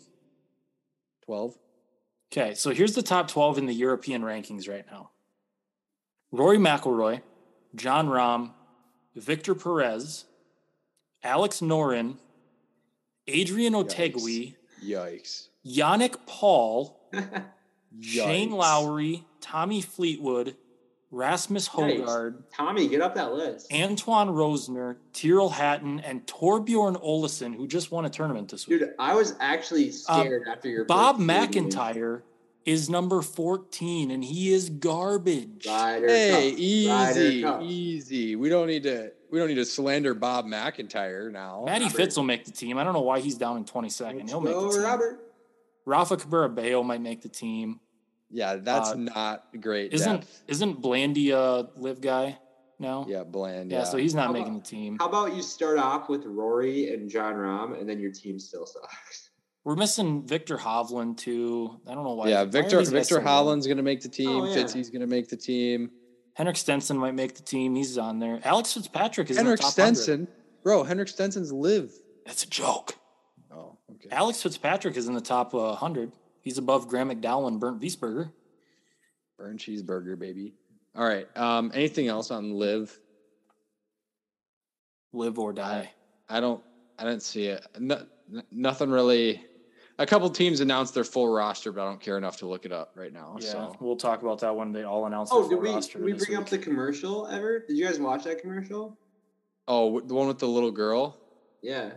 Oh gosh, that was terrible. The child like- crisis actors. Yeah, it just it looked like a commercial specifically made for TikTok. Well, and I mean, you see, like how how are people supposed to take that seriously?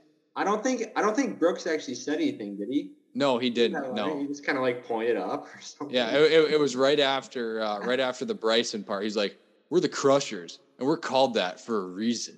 And then he hits a drive, and then it's just Brooks rolling his eyes. I'm Bryson DeChambeau. Ooh. Yeah, we're the Crushers. We're called that for a reason. Hey guys, I thought that You was know what? really cool. Okay. Well, that's what's wrong with you. Hey, There's- speaking on speaking on Brooks Koepka, segue. Oh, also, there's Koepka. there's yes, yes, but we have to talk about so uh some a bunch of LIV actually it might be the official LIV account uh like a week ago roughly posted a video of Sergio Garcia signing autographs um and it was like what a great uh example by Sergio Garcia like signing autographs for the kids or whatever I got to find it uh Yeah, it was the he was signing an autograph for the little girl who was in the commercial. Okay, yeah. He's like he's being a great example, and it's just Sergio Garcia signing autographs, right? then it turns out that's the girl who's the child crisis actor in the commercial. Oh yeah, for sure is. Yeah, that was just like at the shooting of the commercial. So it's like it's clearly it's made to show like, oh yeah, look at all these like kids that Liv is bringing to the game, but it's like no, they're just It's people that were they're literally actors. to yeah. She did a pretty good job though. I mean, she kind of nailed the kid looking for an autograph role. I wonder if she found her team that she's going to cheer for. She killed the Probably probably, Stinger because they play hard on the course and off it.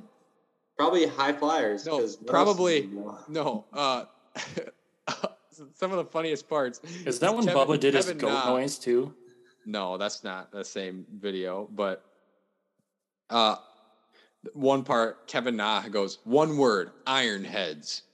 And then she's like, I think that's two words. And then it's just like Martin Kaymer shows up. Cleeks is one word. Oh yeah, that part was funny. Like, it's like- It's like, and the whole premise of the thing is like, why should I root for your team? It's like, Cleeks, that's one word. Yes, I'm going for the Cleeks now. Thank you, Martin I mean, Kaymer. they don't have much else. Their team name's Cleveland. They really don't. Your captain is Martin Kaymer, who hasn't hit a good golf shot since 2014. and your team name literally is Cheeks, but with an H switched out for an L. So Yeah. But we're gonna hey, hey, this week competing against the Honda is Liv Mayakoba. So that should be good. They they picked a good tournament to go up against because the field at the Honda is gonna be horrible. Absolutely terrible. yeah, I never watched. gonna be- Do you- anyway, so- Do you think Rickie's taking the Honda off so he can go watch his good pal uh, Cameron Tringale play at Mayakoba? Yeah, they used to be roommates. That's actually hilarious. And Um, they were roommates. He's taking the week off. Uh, I, am disappointed for sure, but uh, he probably just didn't want to play five straight, which is understandable. But we're trying to get into Augusta. or he's just trying to catch up on Full Swing episodes one and two. He, I think he's, uh, I think he's seen all of them, considering he was involved in the production.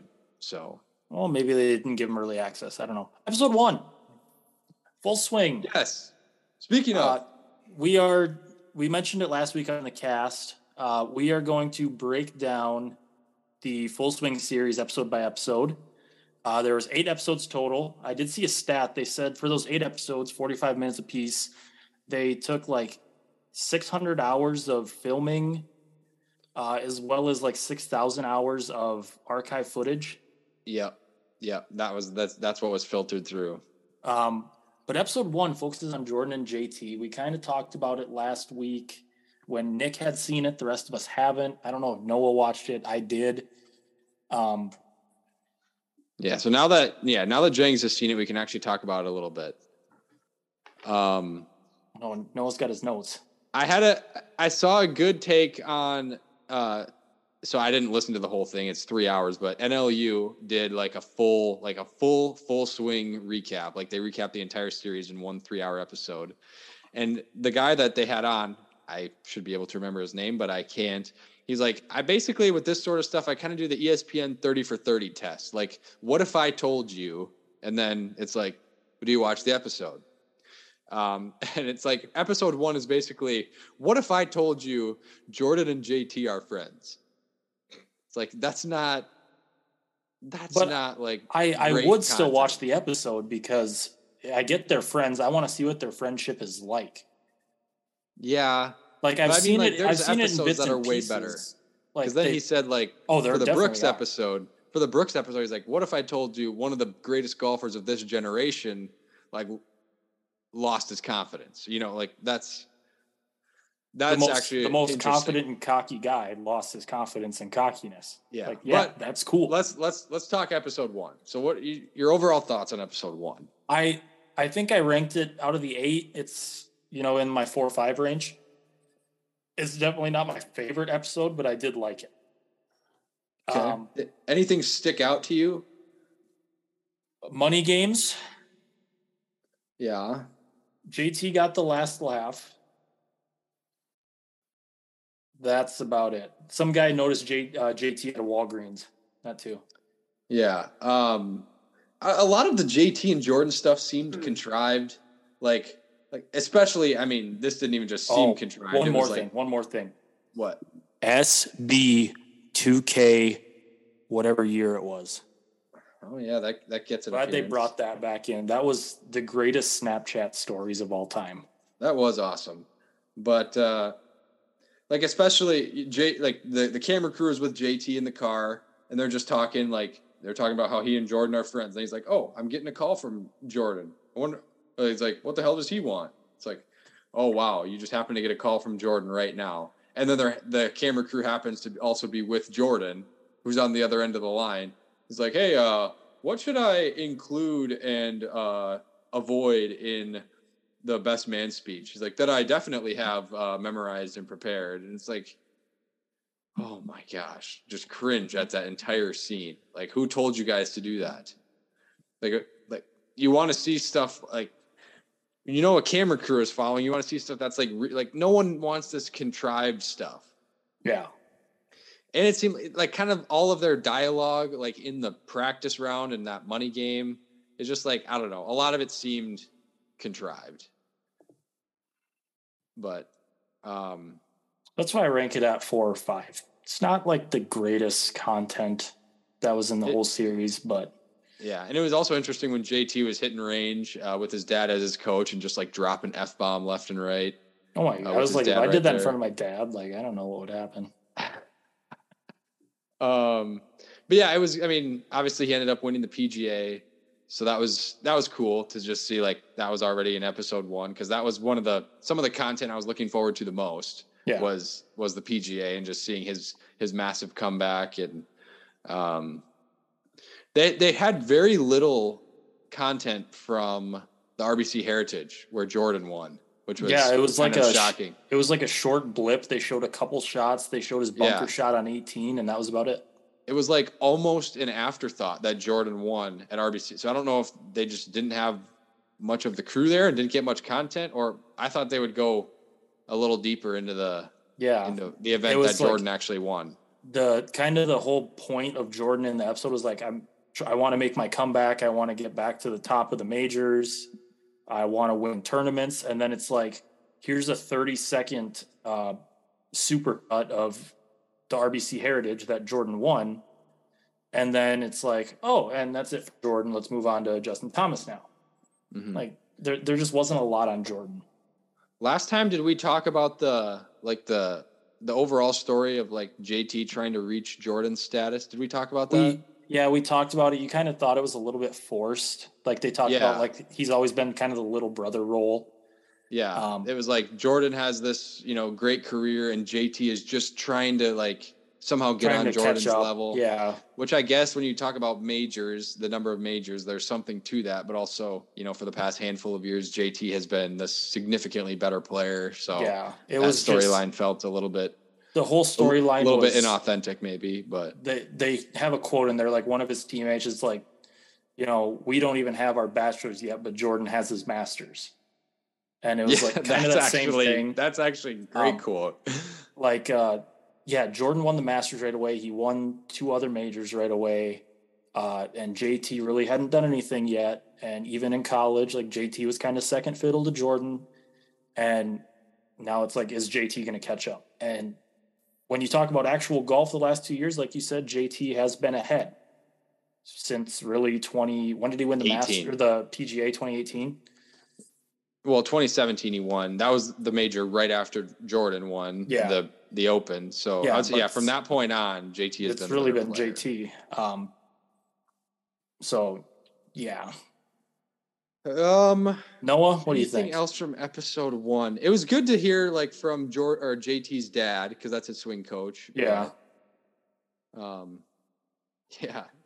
Noah, anything on episode one? Yeah, it was a pretty good episode overall. I'd probably give it like a B minus on my episode scale, but I liked. Uh, I don't know. I thought it was kind of funny when they were showing Jordan filming that uh, AT and T commercial in that fake house. Yeah. It's like, hey, hey guys, welcome to my fake house, and it's just like some like some you know It's like an commercial set Airbnb that in- they rented out. in yeah, shoot it's a like commercial. yeah, shoot a commercial in L.A., which is funny, but um, I can't really think of much else from episode I'm, one. I'm looking at all my notes, Um, and yeah, it looks like you guys kind of talked about all the everything I wanted to. So Geez, I really Yeah. feel bad that we kind of stole your thunder here from episode know, one. So we could all have you start for episode two. Yeah, I, I'll just cover next week. Don't you don't have to worry about it. No, we're doing episode two right now. So Oh, serious? Well, I There you go. Episode one. I left my Oh. episode two notes in my other on my other car. So I- Also, I'm glad in episode one we learned what a par is, what a birdie is, what a cut is. Um, I'm fine with that. Uh, You gotta assume there's gonna be some watchers that aren't like golf nerds because And- if it was just golf nerds, that's not a big enough audience to put a lot of money into a project like that. they they did kind of set the bar high with the music. I don't know if you really paid attention. I liked Nick. the intro music. the I was thinking at the very end after JT wins the PGA and they have Hozier playing, Oh yeah, yeah. they yeah. kind of set the bar high with that music, which they only come back to like two other times the entire season. Uh, but yeah, anything I'm looking at golf.com's Cliff Notes version, we kind of hit it all. Um, I don't know how Dylan Dethier is pronounced Dylan Dethier. I don't understand that, but yeah. That guy, he was really good in the documentary. he was very good. Um, okay. So episode two, Brooks and Scotty. The Brooks stuff was quite interesting, actually. Yeah, I Just, did like, enjoy showing the, the Brooks Going stuff. through, like, it's just such a contrast to the Brooks of like 2017 through 2019. I mean, he was, you know, when he would in press conferences say, I mean, yeah, I really don't practice that much. And like, basically, when you guys see me out here playing, that's when I play and all that sort of stuff. And now it's like he's literally thinking about his golf swing 24 7, like that he's saying in the documentary. And then obviously Like- that one that one massive quote, right? If you wanna if you want to talk about that, if you know what I'm talking about. We basically just said like I can't compete with these guys out here week in, week out. Yeah. And that was incredibly telling to hear that from Brooks Koepka. Yeah. Um, you know, Brooks really just focuses on losing his game. Uh, he deals a lot with his putting. You know, I used to be a great putter from eight feet, and now I couldn't hit water if I fell out of a boat. Then it Mhm. just shows him missing a bunch of eight footers on the practice green and getting pissed off and slamming his putter and going to play golf. But it I think it's a very telling story about Brooks because like you said, the Brooks that we got used to was this, you know, this confident, cocky guy uh, who doesn't care about golf, really only plays when it's big time, like plays well, only cares. And we're kind of seeing in a different side of Brooks where it's, you know, I actually do care and I want to get back to that level I was at. So it's, you know, kind of him trying to get back to that level is Mhm. really what I got out of it. And they follow him at Augusta where he misses the cut. Yep. He's kind of starts out extremely pissed okay. off and disappointed. Um, starts out makes a few birdies in the first nine and then falls apart. And it seemed like Scotty Scheffler is like living rent free in Brooks Koepka's head. Like he talked about Scotty a lot. Yeah. Um, also because they followed both of them at, I mean, Phoenix, right, where Brooks was in contention and Scotty won, and then at Augusta where Brooks missed the cut and Scotty won. Because you know that episode was about Scotty too. Mhm. Um, yeah, it was just you know Brooks kind of explaining you know all what's kind of gone on with his game and how you know he used to be so confident and how he kind of lost it, which was really I interesting. I would chalk the the Brooks versus Scotty thing up. I'm gonna chalk that up to uh like what an F1 drive to survive would be a fake rivalry, where it's kind of trying to to throw this in, where it's trying to make it maybe seem like you know Brooks just you know guys like Scotty are the reason that Brooks can't do it anymore. I don't think that's necessarily the context probably that Brooks was going for. Um, I just I think it was just caught in that moment where he says I can't compete with these guys like Scotty. Like, do I think he's necessarily scared of Scotty? No. But he just it's just a way of him saying he he doesn't have the game that he used to have. And it's just because he says that that we have Scotty in the same episode and it kind of plays off this battle between those two that I don't really think was actually there. Right. Yeah. And I'm not, yeah. I don't really see them trying to like create a rivalry there, or just sort of show the contrast of Yeah. like Brooks sort of having lost his game after having all that confidence, and Scotty just now getting his confidence and winning every event that he plays, basically. How about Um, uh that little kid rizzing uh, Jena Sims, Oh, where he's signing the autograph and the little kid goes, "Where's Jena? I want a picture with her." And Brooks is like, Brooks is like, I do too. "Yeah, same." Uh, I like the part when Scotty, like, he's just mid Masters, like playing around at the Masters and just talking with his caddy, like, like, yeah, my wife Meredith, like, she thinks she can just eat popcorn in bed. And I'm Yeah. just laying there, and I'm just like, there's popcorn kernels and like, like I'm, everywhere. s- I'm it's like, sitting there in my boxers trying to sleep. yeah, it's like, it's like, and I'm just laying on popcorn kernels. Like, you can't eat popcorn in bed. that was I thought that that, was I thought that was funny. Um, the other thing with Brooks too is maybe I just missed it, but I feel like they kind of swept his T three at the Phoenix Open under the rug. Like I feel like the I feel like the story was more focused on Scotty winning it. Well, it was, but they they focused on Brooks too because he was like they were talking about how how you know pissed off he was. Like he's like I really feel like I should have won and I didn't get it done, and like how you know I sort of got what I got was like yeah Brooks of maybe a couple years ago would have finished it off, but yeah, it's really there's a Yeah. there's a lot that they're trying to fit in. I mean because ultimately you know each episode is kind of focused on different players and so and if you break it down half and half it's basically you know 22 to 25 minutes per player you know Yeah. first based off of all the footage and content that they probably got so Um, there's probably more significant moments but i can't really think of any off the top of my head especially since Yeah. they were the first two episodes and i've watched all Just- of them now a little bit of Brooks and Liv stuff, you know, like it could be a life changing opportunity. We'll see what happens. Blah blah blah. It's kind of this this uh, foreshadowing to the the series talking about the LIV conversation, and kind of this foreshadowing to Brooks going over, um, which leads us to something that came out this week from Alan Shipnuck. Uh, a report that maybe Brooks is having a little bit of trouble in paradise, a little buyer's remorse yes about going over to LIV. yes I don't have the report in front of me. I don't necessarily. i'm looking for remember it right now But I know it was something along the lines of Brooks is just, you know, he kind of misses the tour lifestyle. He misses the competition of the tour uh, and is trying to find a way out of his LIV contract and back to the PGA tour. Defector. yeah what are your thoughts on that noah I don't know, honestly. Like, here's a question that I thought of. Do you do you think that the like this the designated events on PGA Tour are just a direct response to LIV? Yes. Yeah, I mean something similar may have happened eventually, but yes, that's pretty much yeah, Yeah. A, a direct response. So, like, I think in my ideal world, the PGA Tour would adopt some of Liv's stuff, and then it would they would all these golfers would be back on the same tour because it does kind of bum me out that they split up a lot of the good golfers on a tour. So- Obviously, yes, that was Right? one of my biggest points. So okay, I, I have You the have it original too? report. Yeah. I have it too.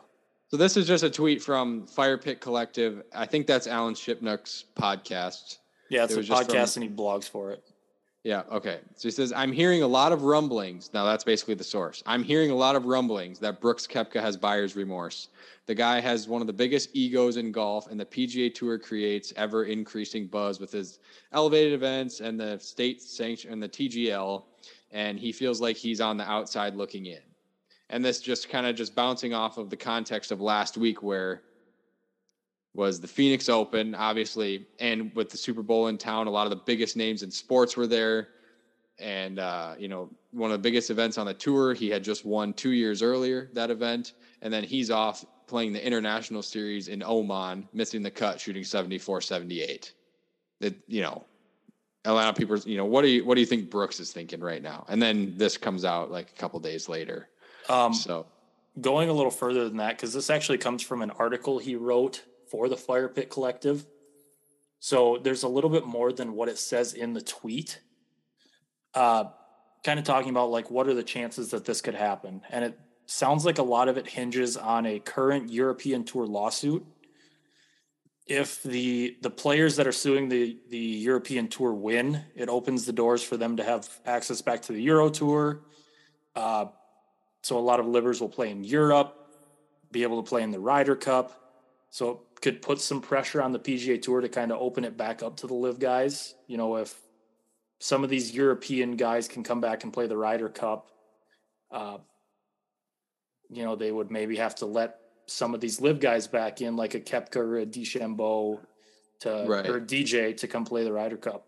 Well, and yeah, so then it seems like the pressure would be on the tour because then at that point, I also have seen, you know, people are saying if the LIV ends up LIV ends up winning in that lawsuit, and so then the LIV players can play on the DP World Tour, then any European player who still has an outstanding offer is insane for not doing it because then you get the money that comes with LIV and then you can play DP World Tour, get the world ranking points, play for the Ryder Cup. And so then it's like, well, maybe that puts some pressure on the PGA Tour to allow to do something because then they're going to lose all of their European players that they still have. Yeah, So I don't I know. I do just- think you know I I just wish LIV would have never existed. if if worse were to come to worse, would I necessarily be mad if the LIV guys came back and played on the PGA Tour? No. Like I, I think I, pro- I probably will miss in two years' time if they're not back. I'll probably miss what watching a guy like Brooks. You know, I won't miss Bryson. Probably Well, I miss don't- Bryson a little bit. Or But at the same Okay. time, it depends like how much of those uh, Saudi dollars were just like straight up, or if it's like over their year their contract. Because yeah, because I don't know if the tour can allow that. Because then it's like, well, all the guys who stayed loyal, then they get screwed. Because then everybody could have just you know taken a payday from LIV, and then it's like, well, the next year they can just come back and play the tour anyway. Yeah, I mean, I don't know. I, it's, So there's no right answer here. I I, I still think- argument, going back to our LIV episode, I think there could be some middle ground that we could find here. Uh, it's just a matter of I actually don't- finding it. I don't know. I don't know how you do. It's Like- it's not great. yeah, what I I think I asked this on the LIV on the LIV one, but like, what's the what's the big issue with them playing on the on the tour and then let's say LIV let's say LIV was 14 events in the year and it still did its own thing and the LIV guys had to play those events and then they would just play on the tour the other weeks if they wanted to And well, four of those weeks would be the majors What? that they would play. yeah they would i So that's 18 weeks, and they, they would usually only play like what 18 to 20 weeks. So it's not Here's like the- there's here's that the many weeks thing. left If anyway. smart at all, they'd schedule it around the majors, you know. So yeah, But even if they do, you play 18 weeks. exactly. That's most of the weeks that people play anyway. And then like, and you can No, still go. okay, play- well, and it's always been a thing on the PGA Tour. You have to play minimum 15 events, like to keep your status. sure. So you're playing a lot of golf. I don't know. I, I mean, and I mean, the whole thing was set up for failure when Liv came out of the gates, you know, with the antagonistic attitude, like we're we're coming for the PGA Tour. I mean, if it didn't, if that wasn't the original, yeah, I- but like that's not really. and if my, it was, that's not really my argument. Like, is there? Like, I think- I think if not set up Liv- for success, but I think if LIV would have came out with a different tone and would have been something that would want to be as a supplement to the PGA Tour, like you play your tour season, sure. and we'll come in and be a different option for guys that in. That's why I think it could really in the fall. A- Find well, role. here's the thing, like, but now it can't do that because things like the Well, TGL are coming not? out, b- and so it's already got another competition.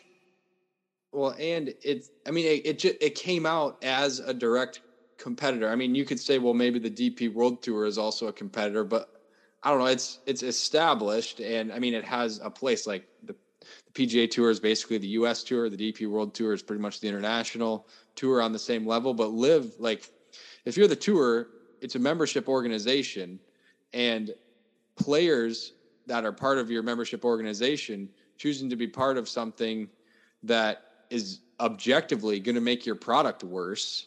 Like if so, say this this world existed, Noah, where like mm-hmm. both the tours are coexisting, and like and there's one week where there's a PGA Tour event and a LIV event, and then yeah. a lot there of the a bunch of weeks in that. A lot of a lot of the tours or a lot of the members from the tour, if they're going to LIV, it objectively makes the PGA Tour worse. So that I mean that's part of why the PGA Tour has this sort of okay, but interest. that's not like. But like I could say, it's it would make the PGA Tour better to allow them play to play some weeks rather than to allow them to play no weeks. I'm I'm looking at the schedule now, and I just like it's raising the question to me: Do the LIV guys even want to come back and play the PGA Tour? Because if they have to play LIV, they're not gonna want to put 10 tour events on their schedule. They're well, going to want to play the four yeah, majors. With, with the current schedule, it wouldn't make any sense. But I, I'm kind of proposing a scenario in which the LIV tour is like, let's say it's an eight tournament long tour. Still, all the team things apply. It's kind of a side, you know, you, you'll play your LIV events as well. I don't like know if Liv would want to do that for themselves though, because that's just that's six less events that they're putting on, which is six less yeah, events of no, profit. I'm not, I'm not saying either of these tours want to. Listen, I'm saying that's what I want to see. I think that right, and I get what you're saying, and I think and I think before it was LIV and Greg Norman and the Saudis, like when it was the the the possibility of the Premier Golf League, like I think that was. I mean, it didn't end up coming to fruition, but I think that was sort of like a like in addition to the to the two main tours sort of thing not like yeah. you would go to the premier league and then just like forsake the pga tour yeah um but i think what happened was like jay monahan commissioner of the pga tour he never really like opened up and had the conversation like with pgl which is the premier golf league um and didn't really hear them out. And so that's that's part of why um, LIV golf like because LIV golf is basically they basically just copycatted the premier golf league format. Yeah. Um, it's just it was greg norman who already had a personal vendetta against the pga tour and then saudi investment fund. And obviously you know the rest and we've been over it. But so it's just i get what you're saying. And there's like maybe once upon a time where something like that could have happened but that ship uh, well, it sailed, unfortunately. Has it though? Like, if you look at the if you look at the golf world ten years ago, would you have ever imagined it would look like what it did today? What it does? No, today? and it's awful. Right? I hate it. Right. So it's like, how are we? How you can't say it's not going to happen in the future. It totally could. It, it could, but I just it wouldn't work. Like it wouldn't work. I'm just yeah. I'm trying to imagine how it would like like obviously that this is something you wouldn't have expected, but it's like okay, well like you can at least envision it, but I truly can't see a way that it gets reconciled. And okay, so here's another question: then. Even what do you what do you foresee the next five years looking like? It's PGA Tour and LIV. It's going to be more people that mm-hmm. maybe want the money defecting to LIV, and it's just going to be more of a divide in the game of golf. Because if because if Brooks, let's say and I'm not saying this is what's gonna happen, but like it, I almost get the vibe that the good golfers, Brooks, you know, DJ, want to come back and play on on the PGA Tour. I don't think DJ cares at all. Sure, yeah, maybe maybe he doesn't, but I mean, if, if you watch episode whatever episode that is, it, he, let's, DJ let's, seriously does not care. Let's project a scenario in which a lot of the top players on LIV come back to the PGA Tour. Now LIV is just not entertaining because nobody cares about the players over there. And nobody's watching. Now they have to change their model up right? So what do they do?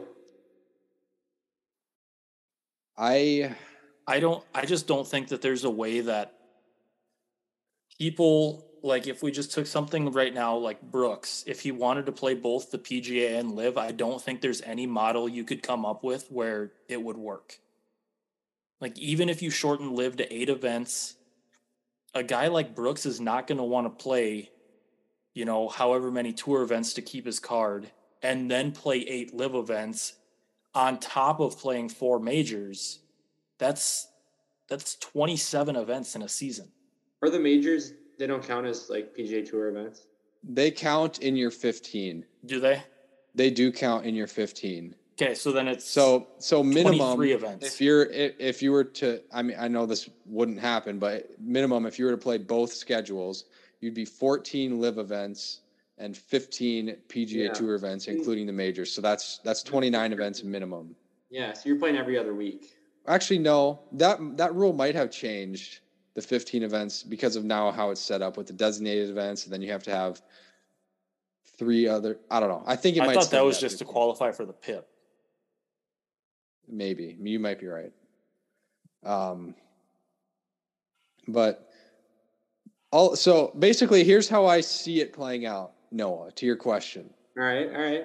I see. I think as far as big names go, LIV has who they have. I don't think they're getting any more big names. I mean, it basically any big name that hasn't yet gone is basic has basically committed to TGL, which shows some form of commitment to the PGA Tour through 2024. So, I mean, we've got some, I mean, significant what looks like commitment to the PGA Tour from the remaining big names. So, I think LIV just kind of keeps doing its thing. I mean, the players that are from LIV that are qualified for majors, they play in the majors, um, and then they pri- they slowly lose their um, eligibility into the majors as time goes on, unless they win one or something. And then, I mean, maybe they win this lawsuit, and so then they're playing a whole bunch of DP World Tour to try to like accumulate world ranking points, which then shows they were full of it when they said they wanted to play less golf, is why they went to LIV.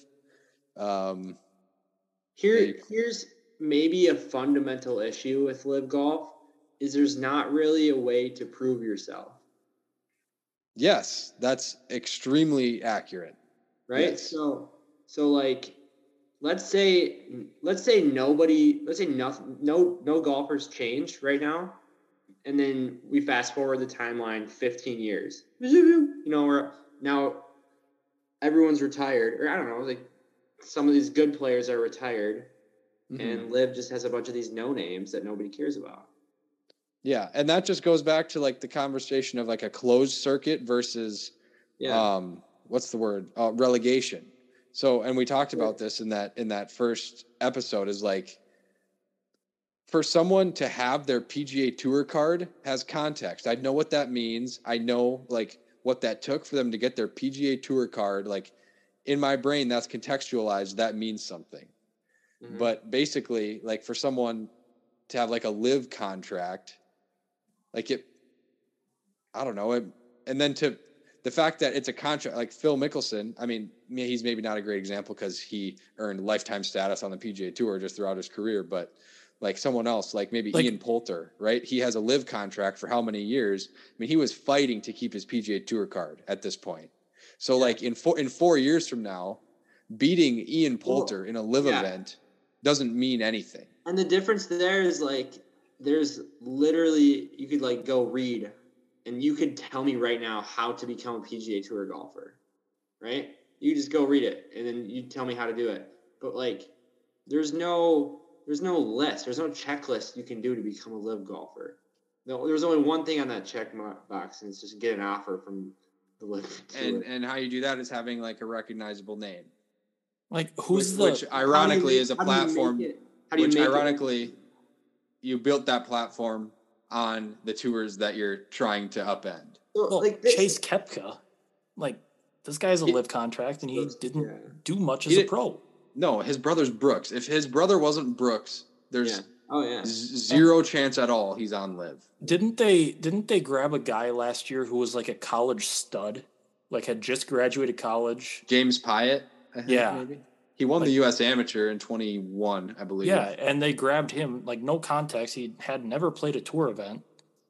And then he's just, you know, he's playing LIV. And I don't even think he's on LIV anymore. It doesn't look like. This is what's like fascinating for me because it just doesn't it doesn't have a long term vision. And then mind. that's the thing. Like, I know And- this isn't necessarily relevant to the conversation, but then a guy like James Piot or even Andy Ogletree, so they play these live events, they get banned by the PGA Tour, then they get tossed. your as- career? Then they get tossed aside by LIV because they're always trying to replace it with more like recognizable guys. And now, when you get banned from the PGA Tour, you can't play Corn Ferry Tour either. So Andy Ogletree played one LIV event, shot like 25 over. Everyone made fun of him, but because he played in that, he got banned by the and suspended by the PGA Tour. And now, like, he's just trying to make his career playing like international series. Uh, he Yeah. just won actually yesterday. I don't even know where the event No. was. No, I like I like the ideas that LIV stands for, but I just like I'm, Sports washing. I really am interested to see what's going to happen to it because it's not a good it's not a good long term strategy. We've been over this before. Not a good long term strategy at all. The whole the premise, No. everything about it. But really. if if they are still around in five years, they are going to be banking on their current young talent sure. panning out, but and they're going to be panning on taking either guys on tour who are good now who eventually get washed up and can't Yeah. compete, or you know trying to take long talents or young talents straight out of college, here's and the offer Here's them a bunch of money and just get them to come over. Here's the flip side, though, is now we have designated events, which like are sick. Like they're really fun to watch. Yeah, like you've seen the past couple weeks what sort of leaderboards you get. I watched from- the WM and I watched the Genesis. And I've watched the last two designated events. They've been electric. Yeah. Obviously, the downside is the Honda this week is absolute snooze fest. But but you could almost say that like maybe that offers like P- PGA Tour pros who are in the 50 to 200 zone. Like that's where they fight. Yeah, there's something to that. It's basically a Corn Ferry event Yeah. with Billy Horschel. I mean, I know Billy Horschel's playing. He's probably Ooh, the highest. Akshay, Akshay. and yeah, I mean, some dudes are gonna play, but Hey, Hayden Buckley's in the field. Ben Crane, Oh Luke my Donald, gosh, Duff Ben Daddy. Crane. Duff Daddy's in the field. Dylan Frittelli. Oh I my care about him. gosh. what are you doing, Smylie Kaufman? Bill Haas. We might not FedEx talk. We might not talk one second about the Honda Oh, next. oh, oh! Harry Higgs, baby. Harry Higgs is in the field. Uh, Zach side note. Johnson. Side note. Um, Matt Kuchar as well. Marshall, Minnesota is supposed to get 28 inches of snow. Nice. Sick. Um, any other? Oh, our local, our local Slovakians in the field next week. Local Slovakian. Sepp right, Straka. um, I think we've gone on quite long. Uh, Oh, but- Camilo, Camilo do we do? Do we do? Oh, stop! You're not even going down the leaderboard. You're going down the field list. That is not what we need. We've got good Um, alternates too. Wesley Bryan's an alternate. if he has to be an alternate for an event with a field that bad, that is a problem. Uh, okay. Should we do our embrace debate or should we do Yes, let's do embrace our, debate. our foursome that we were going to do last week? I can't Embrace remember what it was. It was okay. uh, majors, but embrace debate. Okay, yeah. Uh, all right. What's I don't know how to phrase the question. What's cooler or what would you rather have? I think I'll what go, would what- you rather have? What would you rather have if you had neither and you could only choose one? Okay. A, ho- a hole in one or a course record? Okay. I'm taking the hole in one Okay, why? Explain. because the hole in one is something that lives forever. Um, like if you get a hole in one, there's nothing that could possibly ever take that away from you. Uh, fair. you will always in your life be able to say, Hey, I got a hole in one.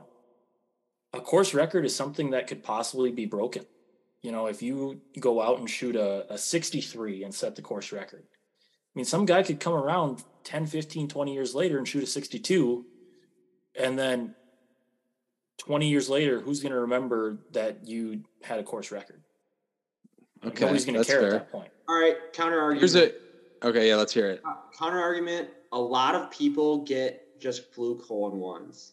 So an, an ace, especially like a singular ace, is not that impressive to me. But Do you that ever- hold on, hold on, hold on, hold on? The fact that you're the fact that you, you held a course record, like at a golf course with the tens of thousands of golfers that played, that's, that's such a small percentage of the population has been able to claim their name on a course record. That's unbelievably high honors.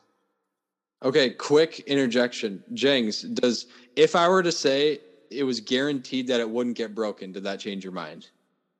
yes, If okay, I'm then, guaranteed then I'll, have a I'll, course, I'll, I'll leave it. I'm not gonna I'm not gonna add that caveat. It's just like you can either, assuming you have neither one, and your next round of golf, you either get a hole in one or you shoot the course record. You would take the hole in one. I would take the hole in one. I I disagree with that completely. And maybe it's because I don't have a hole in one yet and I'm salty. That might I be would- part of it. I would take the hole in one as well. I just said that for the sake of the, the debate. Are you I don't remember what I serious? was gonna You would take the hole in one too? Yeah, because you get to frame your ball and everything. That's And it. like people don't, You don't- ask you you, like, hey, do you have a course You record? can It's, frame your course record. you have a hole in one. Have you ever made a hole in one? It's never like, oh, have you ever shot the course record? Exactly. You don't. I you know. don't See, that- that's- people you have a That's course probably the biggest argument is like It's the the average clout. person who doesn't know golf knows what a hole in one is. And It's like the clout. if if someone hears that like oh you're kind of like a somewhat serious golfer, oh have you gotten a hole in one? Like that's probably a natural question. And people know what that is. But exactly what you said, Noah, like I've seen a lady, it was her first round of golf ever. She her t- her husband took her out, she's like 50 years old. Her scorecard was like 8 10 9 1 9 9 7 9 like it's like she, like It- she made a hole in one. Like that doesn't mean anything. Here's a caveat though. It would matter to me if I hit a good shot on like a decent par three. Like if it was just a if it was a piss missile worm burner that just smoked the flag and dropped on like a 120 yard par three, a terrible shot went in. I would rather have a course record. But if it was a good shot on a good par three, But it's like and assuming the course wasn't built yesterday, but it's like give me death. and it's exactly like what you said. Like the amount of people that have gotten a hole in one is pretty high Yeah. and the amount of skill it takes like it can happen on a fluke you can't get a whole you can't shoot a course record on a fluke like it takes a special kind of player to go play around at a course it's like up to up until then no one had ever played that well on that course like that's like i would i would much Yeah. rather like my next It's round of golf like shoot a 61 and break the course record than get a hole in one it's an insanely high honors. There's all right. I'm reading this stat. This They're should be a one to two percent of golfers have an ace. Oh, in a year. What does that mean? There's no way it's that high. One out of every hundred golfers gets an ace a year. Yeah, that might be just like in the. How hmm, um. This would be a good question for any guest we have on that we just ask them. Like, which would you rather have? Yeah, that is good. Like, actually. I'd love to hear- We I'd get, love I to think we should it. get Drew back on soon. I'd love to hear a tour pro's perspective on this. Like, like bring in, uh, Okay. like Here's- bring in Mac and like ask Mac this question. Here's a and obviously, and obviously, context does matter here too, right? Like you said with the hole in one, Noah. yeah. Like, like if you're going to some like shanty course in the middle of nowhere and you shoot like one under and it's the course record, it's like okay, like. But if you're playing at a course that's been open for like multiple I think- decades and yeah, I think that I think like ten under, the argument is: Would you rather have a hole in one at like a, a very reasonable par three on a championship course, or would you have a course record like at one of the courses you play often that you know? Like, Yeah, or yeah, even if it is like my home course, like if I had like the best round that has ever been played there, that'd be like Oh. amazing, So these guys are saying if like you're a dream. if you're a low handicap, It is amazing. if you're like a regular golfer and you play more than a thousand rounds in your life, which we will achieve that if we haven't already, you Mhm. have around a twenty percent chance of making at least one hole in one, which honestly like makes sense when I when I think about the people I know that are golfers. I mean, on this podcast, we have a sixty-seven percent hole in one rating. I won't tell you guys which one of us hasn't made a hole in one, but Oh no, you have one too? oh yeah. Didn't, Didn't you that. just make it a couple years ago? So, yeah, it was a year and a half ago, like two summers ago. Jeez. I was scrolling through my photos the other day and I came across a picture of the hole that I made my first hole in one on. Yeah. How many Still have I upset s- about that. My hole doesn't seen? exist anymore. I've s- I've witnessed Wow. at least four. Who you've witnessed your brothers? We witnessed that one in the Compesca. I've Compesca. w- witnessed uh, Smitty, my brother, uh, Sean Wall in the Compesca Open, and Oh, Mac. Mac. Mac. Yeah. Yep. Yeah, I so- think that's it for what I've seen, but I could maybe think of another. I think one. I've only I've witnessed I think I've witnessed only four too. that that is funny because it's objectively way, way, way more impressive to have a course record. And like so, objectively, and yes. so many people I know that are just like guys that shoot 90, 95 every day, like have a hole in one. But I still would rather have the ace. Like, Man, it's such a that's such a milestone in my golf career. Now, I if, just I if just the question, disagree. I'm gonna say if the question were, would you rather shoot 59 or have a hole in one? You can only have one or the other. I'm taking the 59 easy. oh yeah, I I think that's kind of But just the fact that you say course record and a course record can be broken, like you could just lose that and then it doesn't even matter anymore. Like, for me. For me, it's just the value of a hole in one. Like just yeah, being able to tell somebody that I have a hole in one and that Nick doesn't, but that's not really. That's it's it's one of the three most valuable things in golf. Yeah. See, But- that's the thing. That's what is that you're literally proving my point of how much a fluke it is. Like I'm, you know, by far and away the best golfer on this podcast, and it's not even close. Just And the fact that just kidding. But the fact that I don't have one. But have you ever Like- shot 29 at Cattail? No. I haven't. I've never shot 29 there. Hmm. Um no, I just uh hmm. I'm messing with you guys. But it is it's tough. Hmm. you're on you're on team you're on team course record still, Nick. I am on team course record. Yeah. Yep. Hmm. You're kind of a golf purist though. I kind of am, yeah. Like I'm I'm a little bit of a golf cloudist. Clout, as in like with a T. Like I'll play blades just because I want to and they look cool, even though I might hit them worse than other irons. Honestly, that makes you a purist. What Really? would you ever play a mallet putter? Not in a million years. See that it's funny like when people say that, but like when and someone who is admittedly struggling on the greens like significantly, you just say like, no, I would never like play anything other than my blade. That's hilarious. if it if it ain't broke, you know, that's what I say. But it is broke. It's like if it ain't broke, meanwhile he's driving down the freeway with two pops tires. Sparks just like going everywhere. if it ain't broke, don't fix it. If it goes forward, yeah. all right. Yeah, I don't think we need to do our. Four, we can push off our foursome again. Yeah. I Yes. didn't really want to do that one yet. Anyways, Again, thinking of another name for the foursome, could we call it the Grand Slam instead? Does that sound better? Hmm. Possibly, possibly. That almost But- seems too prestigious. But honestly, nothing nothing beats a foursome with the boys. I mean, I couldn't agree more. Nick. Uh, except for when you have a five some during COVID and some jerk turns you in. Sometimes, I mean, the the the rare six sum is always a good time. We Ooh, actually maybe tried doing that. Those we tried doing that on our often. golf trip, but we hap- got we those- got split up. Those are once in a blue moon that those happen, but they are very fun. I think last year I was playing either just by myself or with one other person. I was behind a seven some, and they wouldn't let me through. That might have been you and I together. Terrible. It's like let's have some awareness. That is the worst. Ooh, maybe we could talk. We need to talk golf etiquette sometime. One one time I was oh, playing behind Caleb and he wouldn't let me play through. Maybe next week because we're not going to want to talk about the Honda. So let's just talk golf. Yeah, we'll talk about the Honda for like sixty seconds next week, and then we'll just be like, hey, Wesley Bryan got in the field uh, as an alternate and then he won, and then we move on. yeah, Sweet. yep. That's crazy. That eighteen over par is going to be the winning score. It's going to be a tough week. Bear Trap's really going to get some people. Oh, Speaking of hole in ones, Matt Scharff made a hole in one at the uh, Bear Trap. That is So, true. Good golf. What's with what's with his noodle follow through right now? The wet noodle. What's the way? Have you been watching recently? No.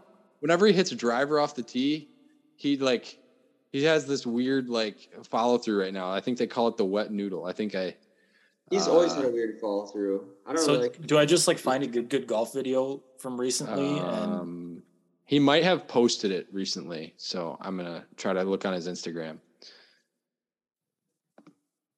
Uh, I did watch Yeah, a Grant okay. Horvat Micah Morris video. All right, let me attempt to describe this. What? So he just dropped. It's He- kind of like Jon Rahm almost. He just like I don't know, you, it's probably hard to see because of the lighting. That's Yeah. just what he's doing. So Like he's doing that as a backswing, joke. backswing, normal swing, and then at the end he just drops it on his back. It's like his like nervous like because they're I don't know. He started doing that as like a nervous tick. Like yeah. he like hits it and it's like he's trying to steer it. You know, he's like. But that was good Have- content for the audio podcast. By Have you way. guys ever gotten to the point where you just haven't been able to take the club back? No. What? What? Like you just you were yipped out that you just couldn't like you Not couldn't like- start a swing. I actually couldn't take the club. I mean, I've had Not some times where it was just like I just had to reset and be like, okay, what like like a million things in my head. And then it's like, okay, let's just Yeah, never Figure I've this out, but- like there was definitely a time two years ago where I just could not like pull the putter back. Like really. The like I was just it- yeah. That's funny. And then I switched to uh TaylorMade Spider. Shout out TaylorMade. One time Uh, I had the yips. my my like, first was- sponsor for the podcast. I'm sponsored by TaylorMade now, just so you guys know. I was only hitting Oh, like wow. 14, 14 greens around, so I had the yips pretty bad for a while, but we recovered. yeah. Yeah, like that one year I had the yips and I and my average was 71 instead of 67. It was like geez. Guys, I was I wanted to bring up my stats last episode for my last round. At All right, that'll be the last thing. I think then we I gotta cut it off. a little bit about it, but I shot 79. Oh yeah, you did. You, Right. Yeah, you told us. I don't think you said it on the Yeah. pod though. Um, I hit 10 out of 14 fairways, so not bad, 71%. I hit that's quite good. I hit 10 out of 18 greens, which is like not Eh, great, for hitting that many fairways, especially not great. right? And then I had 36, 37 putts to shoot 79. So Not great. Um, before we go, breaking kind of breaking news 45 minutes ago from Max Homa. He tweeted out, Sometimes you win, and unfortunately, sometimes you lose. But I will never accept giving up. And today I'll say that I'm proud of the fight. We will be back and we will be ready. Thank you to the city of LA and everyone else for the support. I love you guys. LA for life. Hmm. so if you're ever wondering if you should give up on the bogey train, Never give up. don't. Sometimes sometimes the bogey train wins. They have a good episode. Sometimes, you know, unfortunately, we have bad episodes. I I don't think we do. I think Um, we do all the time, but But what matters is that the bogey train will never give up. We will Yeah, I mean, we might week see out. the day sometime, but as of now, we're 21 for 21. We are 21 of 21. This is our legal year. We are drunk on ecstasy from a great episode. It's been 21 great episodes. It's actually like the 28th episode if you count the second attempt and the radio show. But regardless, it's been a great run. Season one complete. Next week we begin season two of the Bogey Train. What? Seriously? Yeah. really, Yep. this is the Next week two? is next week is season one ep- or season two episode one. wow. I, I don't wasn't, know. We'll, we'll wasn't even aware discuss. this. This is crazy. We'll discuss. I don't know if that's accurate. I wasn't. I wasn't prepared for this. I think No Laying Up is still on season one, episode 630 or whatever. See, I don't think that's the way to go. I think we got to go season one, and we just go in episodes of twenty. Okay, but then why, why, why have the season change right now? Like, why not like at the end of the calendar year or at the end of the PGA Tour schedule How schedule about this year? is season two, episode one? Because we've been through twenty, and twenty is a good number for like for episodes in a season. We're not doing a season change right now. I'm Did, sorry. did we did we start the podcast after the FedEx Cup? Yeah. Okay, so we're just Wait. on season. Yes. So we're just I on season one. Okay. so. New idea. New idea. We don't have episodes. We only have seasons. So this is just season one. This is season twenty-one, episode one. Every episode is its own season. Season turnovers. All right. I think we're in the territory. We're in the twilight zone. That means we've been going too long. Would that mean we're the long? We have the we're the podcast with the most seasons so far. I mean, there's an I just got stuck in a bogey train.